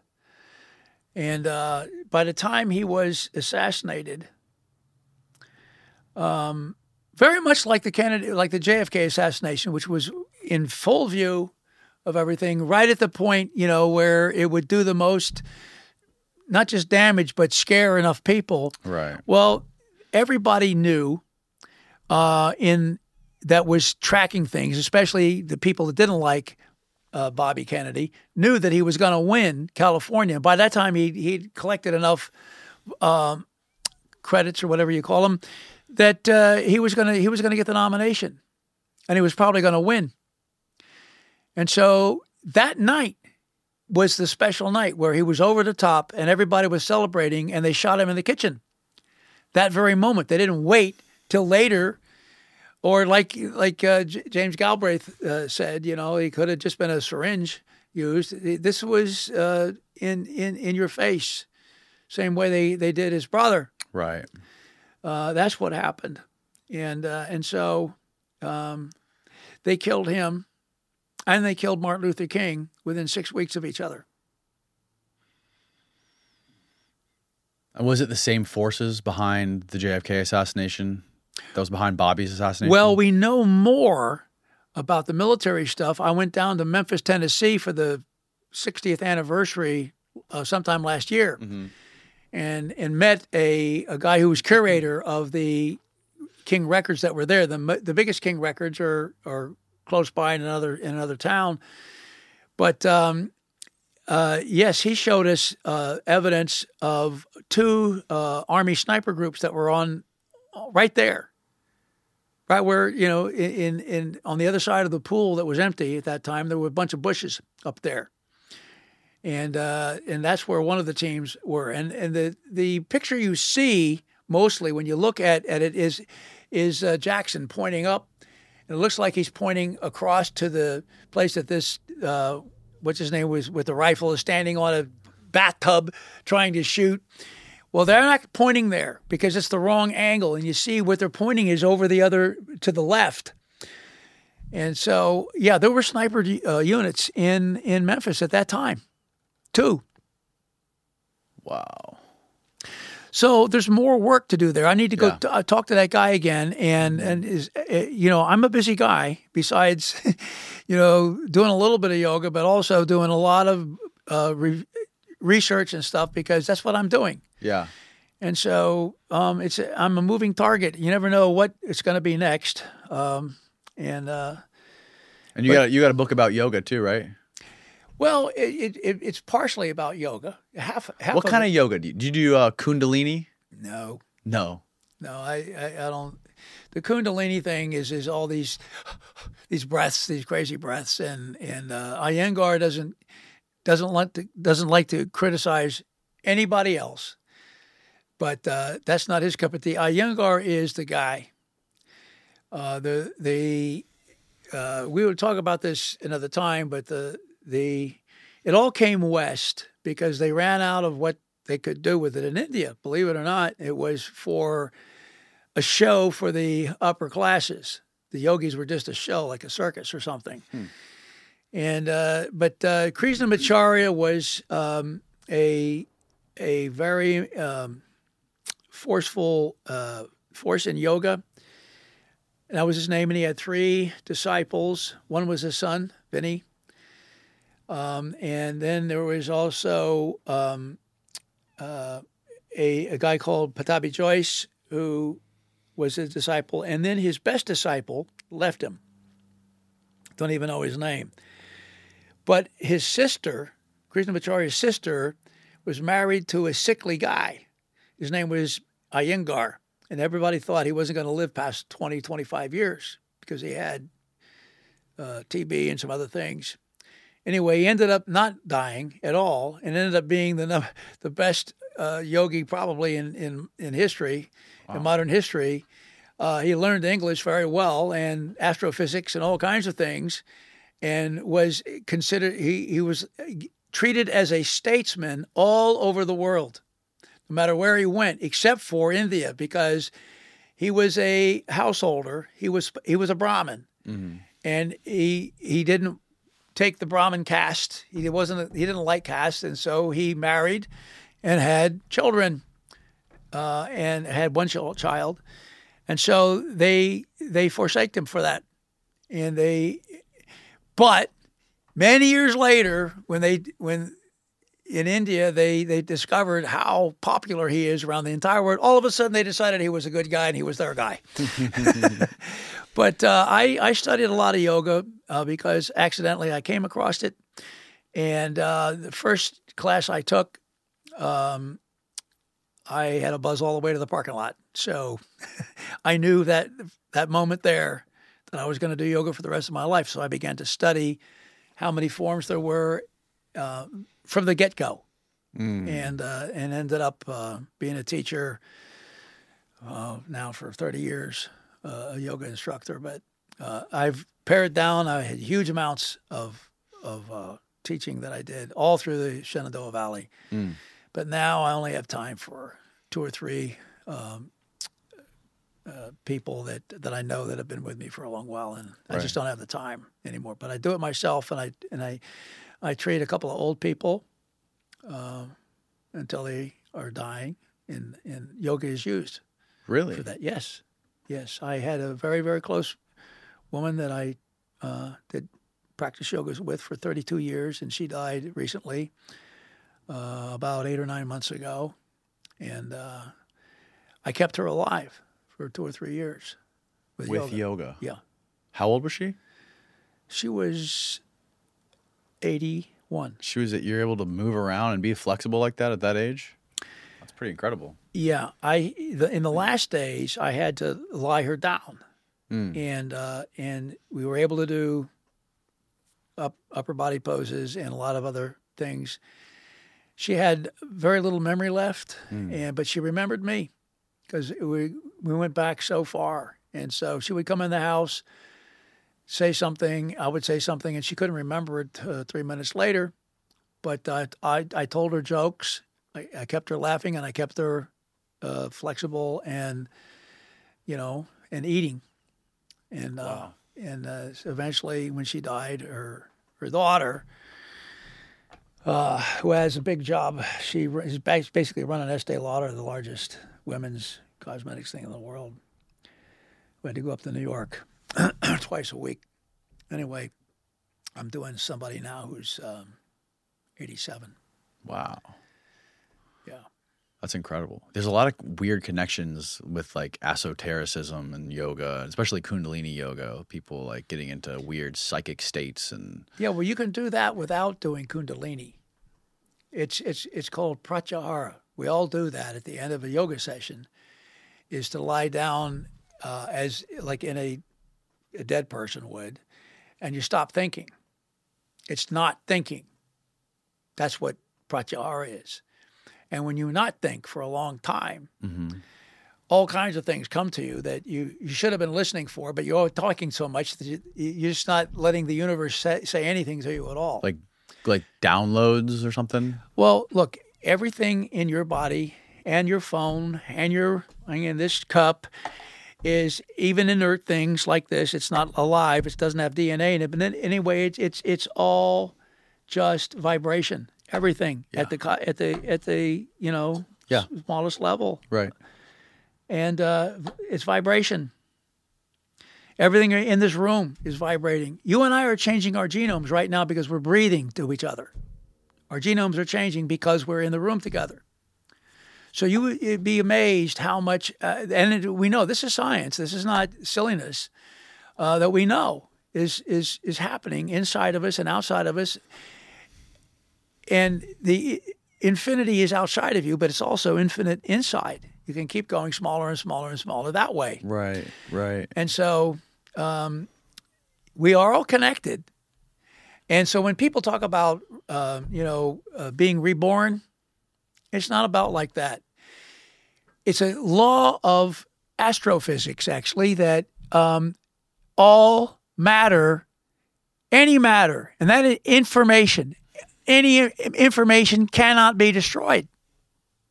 Not even into a black hole. It's right. still there. Or right. it'll come out if there's a white hole on the other one. Who knows? Right. Information yes. can't be destroyed. It, it's there. It's it's around you.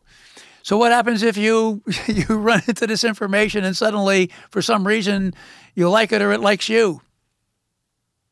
You're speaking in tongues mm-hmm. and saying things you couldn't you couldn't say before. It doesn't matter. Um, everything is connected. Right. Everything is connected. And so once you understand that, it's you don't have. There's a lot of silly theories you can let go of and start to get real and understand that there's a lot of stuff around you and in you that you're not even paying attention to. Mm. You have a brain that's much bigger than you're using. Right. For example. Right. So, let's. Not, I don't want to go too far with this. But it's fascinating, though. I yes. like. I like. I like learning about that kind of stuff. It's. It's well, very interesting to me. Well, I spend my life doing it. Yeah. I do, but. A lot of it has to wait. I, what I'm doing is is bas- basically for myself and my family, a couple of close friends, when I talk to them about some of these things.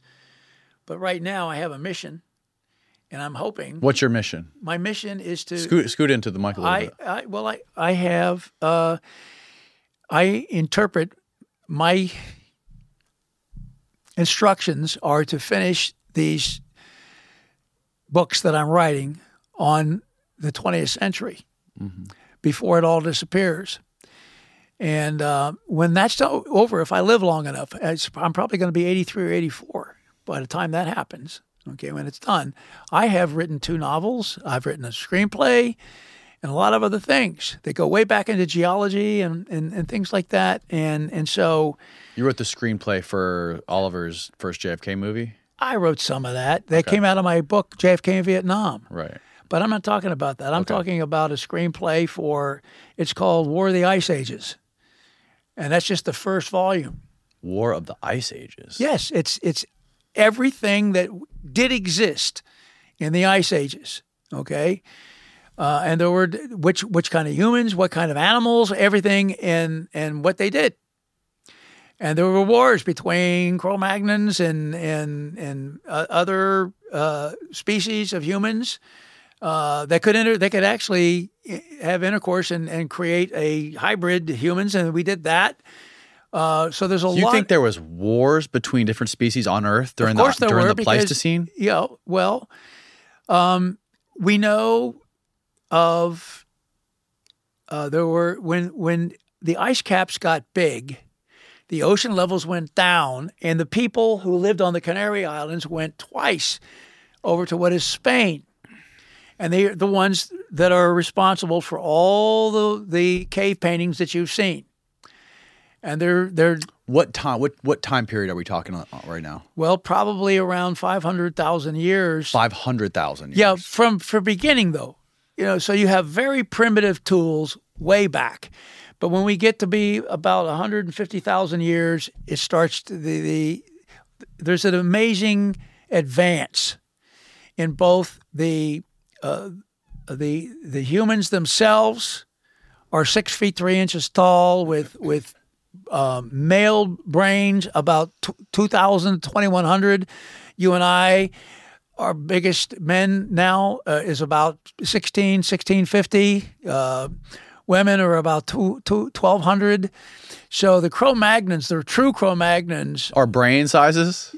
Are huge brains and thin bones, which is. It, uh, which is thin bones, casings of the brains, and other other bones, which is indicative of advanced humans. And uh, and so, yeah, we know a lot about these things. But the problem is a lot of the American um, paleontologists uh, uh, like to go to uh, the Bahamas for their for their vacations. And guess what? The, the British and the French people, they went down to the Canaries. And I went down to the Canaries once, and I saw El Museo Canario.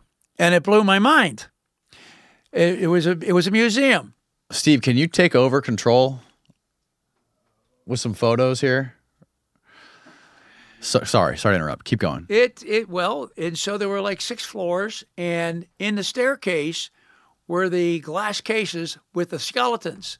Uh-huh. So there were about sixty full skeletons of these Cro-Magnons, and then the rooms around a floor were all the items that they made, all the needles out of bone and things like that, and and and clothing and things like that. And you could go, I forget which, it started from the, the, the oldest to the youngest. And the youngest ones, there were there were two um, invasions of these people uh, during uh, Glacial Maxima, uh, forty thousand, about forty thousand B C, and then twelve thousand B C uh, is when they got over there. And that's why we still, but you know what? It's very strange because it's southeast Spain. And the the what's what's survived of, of the bodies and stuff, they know that they were uh, talking to the mic so I can hear. They you. were blonde-haired, blue-eyed people that still exist in that very small part of Spain. You would think they would be from Norway or something, right? But no, these these people came from. They were called the Guanche, is the name. The Guanche. The oldest human genome recovered from the southern tip of Spain adds an important piece of the puzzle to the genetic history of Europe. Yeah. A new study reports the genome date from twenty-three thousand year old individual from a twenty-three thousand year old individual who lived in what was probably the warmest place in Europe at the peak of the last ice age. Well, it was actually uh, not so much Europe, but it looked like Europe because there was a land bridge, right, right, to the islands down there in the Canary Islands. Right now, when you go down there, they're just islands. The Guanches were the indigenous inhabitants of the Canary Islands in the Atlantic Ocean, some one hundred kilometers, sixty miles west of the North African coast. Huh. Anyway, I've been collecting, I went there and brought back with me tons of studies, but they were not done by American scientists. They were done by European scientists because the American scientists have had little, um, done little about it compared to the Europeans. Closer to home, I guess. I don't know. Yeah. What? So this was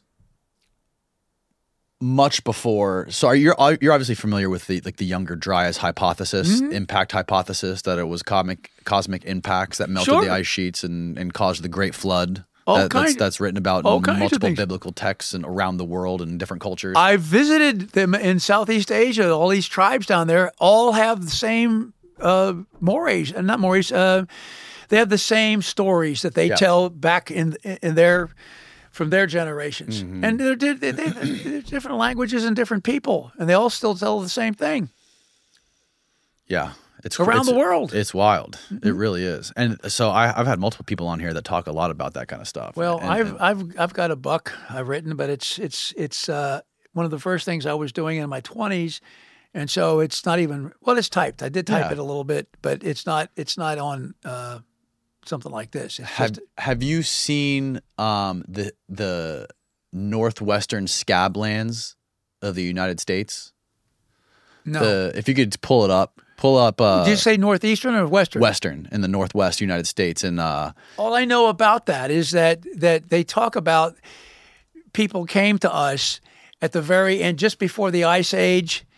Uh, uh, yeah, ended. Look at the second one, the, the middle one. So this is what uh, a guy, a friend of mine, Randall Carlson's been on the podcast many times, and he has goes, he takes tours of people out here to the Scablands, and his hypothesis is that this is all evidence for mega floods. Um, he thinks that there was a cosmic impact that hit the uh, Canadian ice sheet on the southern border of Canada and melted it instantaneously, which was uh, hundreds of millions of tons of water flowing south over the United States, which created these channeled scablands, which we see now that are all dry. Um, and these were basically giant rivers that were f- flowing at hundreds of miles per hour. Like, look, go down, you can see that. Mm-hmm. And he can, he has evidence to show that this is all just massive water erosion. Mm-hmm. And it was all through North America. Look at that. Yeah, I, I think that pretty you, incredible stuff. And, you, and well, you have things that happen after that too, which is why everything's so flat on the top. Yeah, the, the well, further his, north you go, the the ice sheets that came over those just it was like getting a haircut. Right.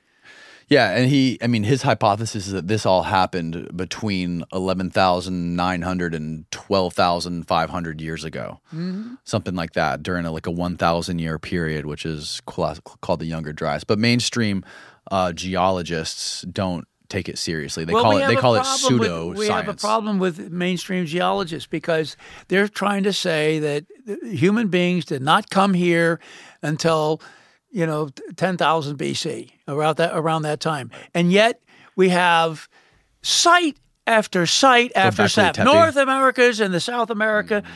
and, and it's humans and have been there forty thousand, fifty thousand, and sixty thousand years ago. Right. And it's and so, you know, these these people remind me of of, of researchers in a, in a certain area that don't want to change their minds about things because they don't want to be wrong about something, right. When we have new new information, right? And so there's a whole bunch of information uh, about, you know, that the the first people who came. We talk about the uh, Vikings, the Chinese started uh, the Shanghai Jing. The uh, there was a huge the axis changed and it and it caused a lot of storms and things. But an emperor uh, during the recovery period sent out four expeditions to to, re, to redraw the earth such as it was, north, south, east, and west. Mm-hmm.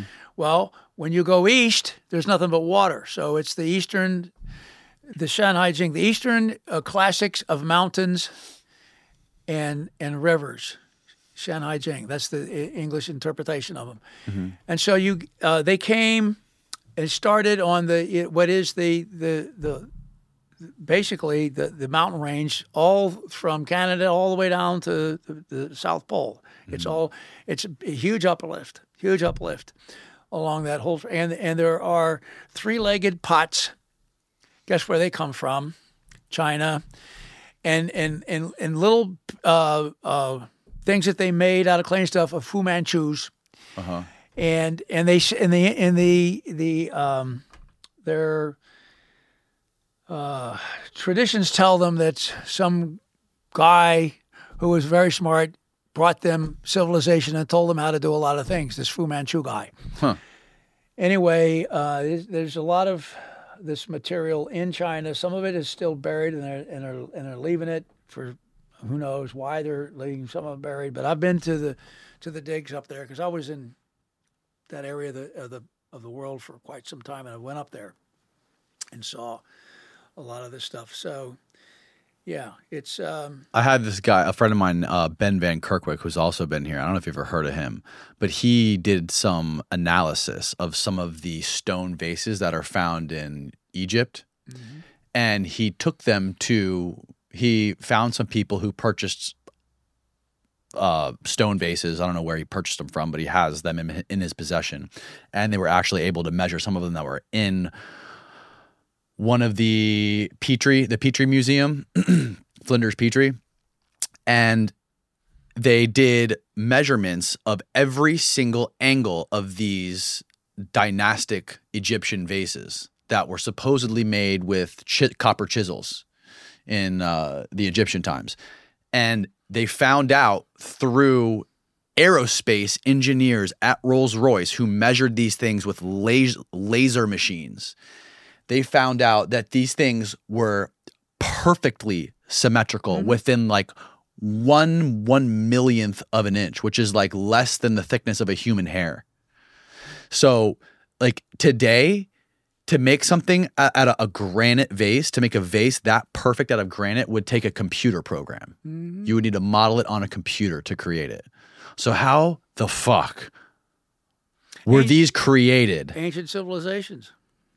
During, uh, how, like, yeah, exactly. So his theory is that this must have been created before the flood, before everything was wiped out, that the human civilization was far more advanced than it was, than it is today. Oh, certainly in certain ways. And it ways, was, there was yeah, a reset. Yeah. It was not just a linear progression. Well, we we were set of, back to the Stone Age. Yeah, and, and we will again, if we don't stop the, the, what we're doing to it now. Yeah. Tell us all, yeah, tell the audience where they can find your books, what they're called. So you just go to Amazon. That's the best place to get them. Uh, the ones I'm going to show you today, I guess I would start with J F K in Vietnam. This is the twenty seventeen edition. This is what you would definitely want to get. Um, and uh, where, after all this stuff that happened to it, uh, and then all my other things that I did since then, where I worked with McNamara and, and other people, uh, you'll find interesting. Um, you worked with McNamara on that book. Oh, yeah. He, he was a... Um, We worked together for, for quite a while. He didn't want to at first. Um, he didn't want to talk to me, but eventually he did. And that's all in there. Wow. Um, and the Galbraith story, they got my rights back and lots of those things. Countdown to Darkness is where you want to go when you find out Hold it up. how they tried to, um, uh, uh, you know, push Kennedy to go into Cuba. And all the lies they, they told and what happened, uh, point, you know, bit by bit. Uh, all the people who endorse these things on the back are fun to read as well. Some of them on the inside. More recently, Into the Storm. Um, this will go as far as um, the Cuban Missile Crisis and Northwoods. But it stops there because I realized that there were things that I didn't understand that were weird. So it's the first book that I didn't write a conclusion to. I called it an intermission. And so I thought it was going to be Armageddon next, but at the other end of the intermission ended up being this thing here, which is about spy wars. And all of a sudden we're in a new place with low-hanging fruit, low-hanging K G B fruit, all over the place.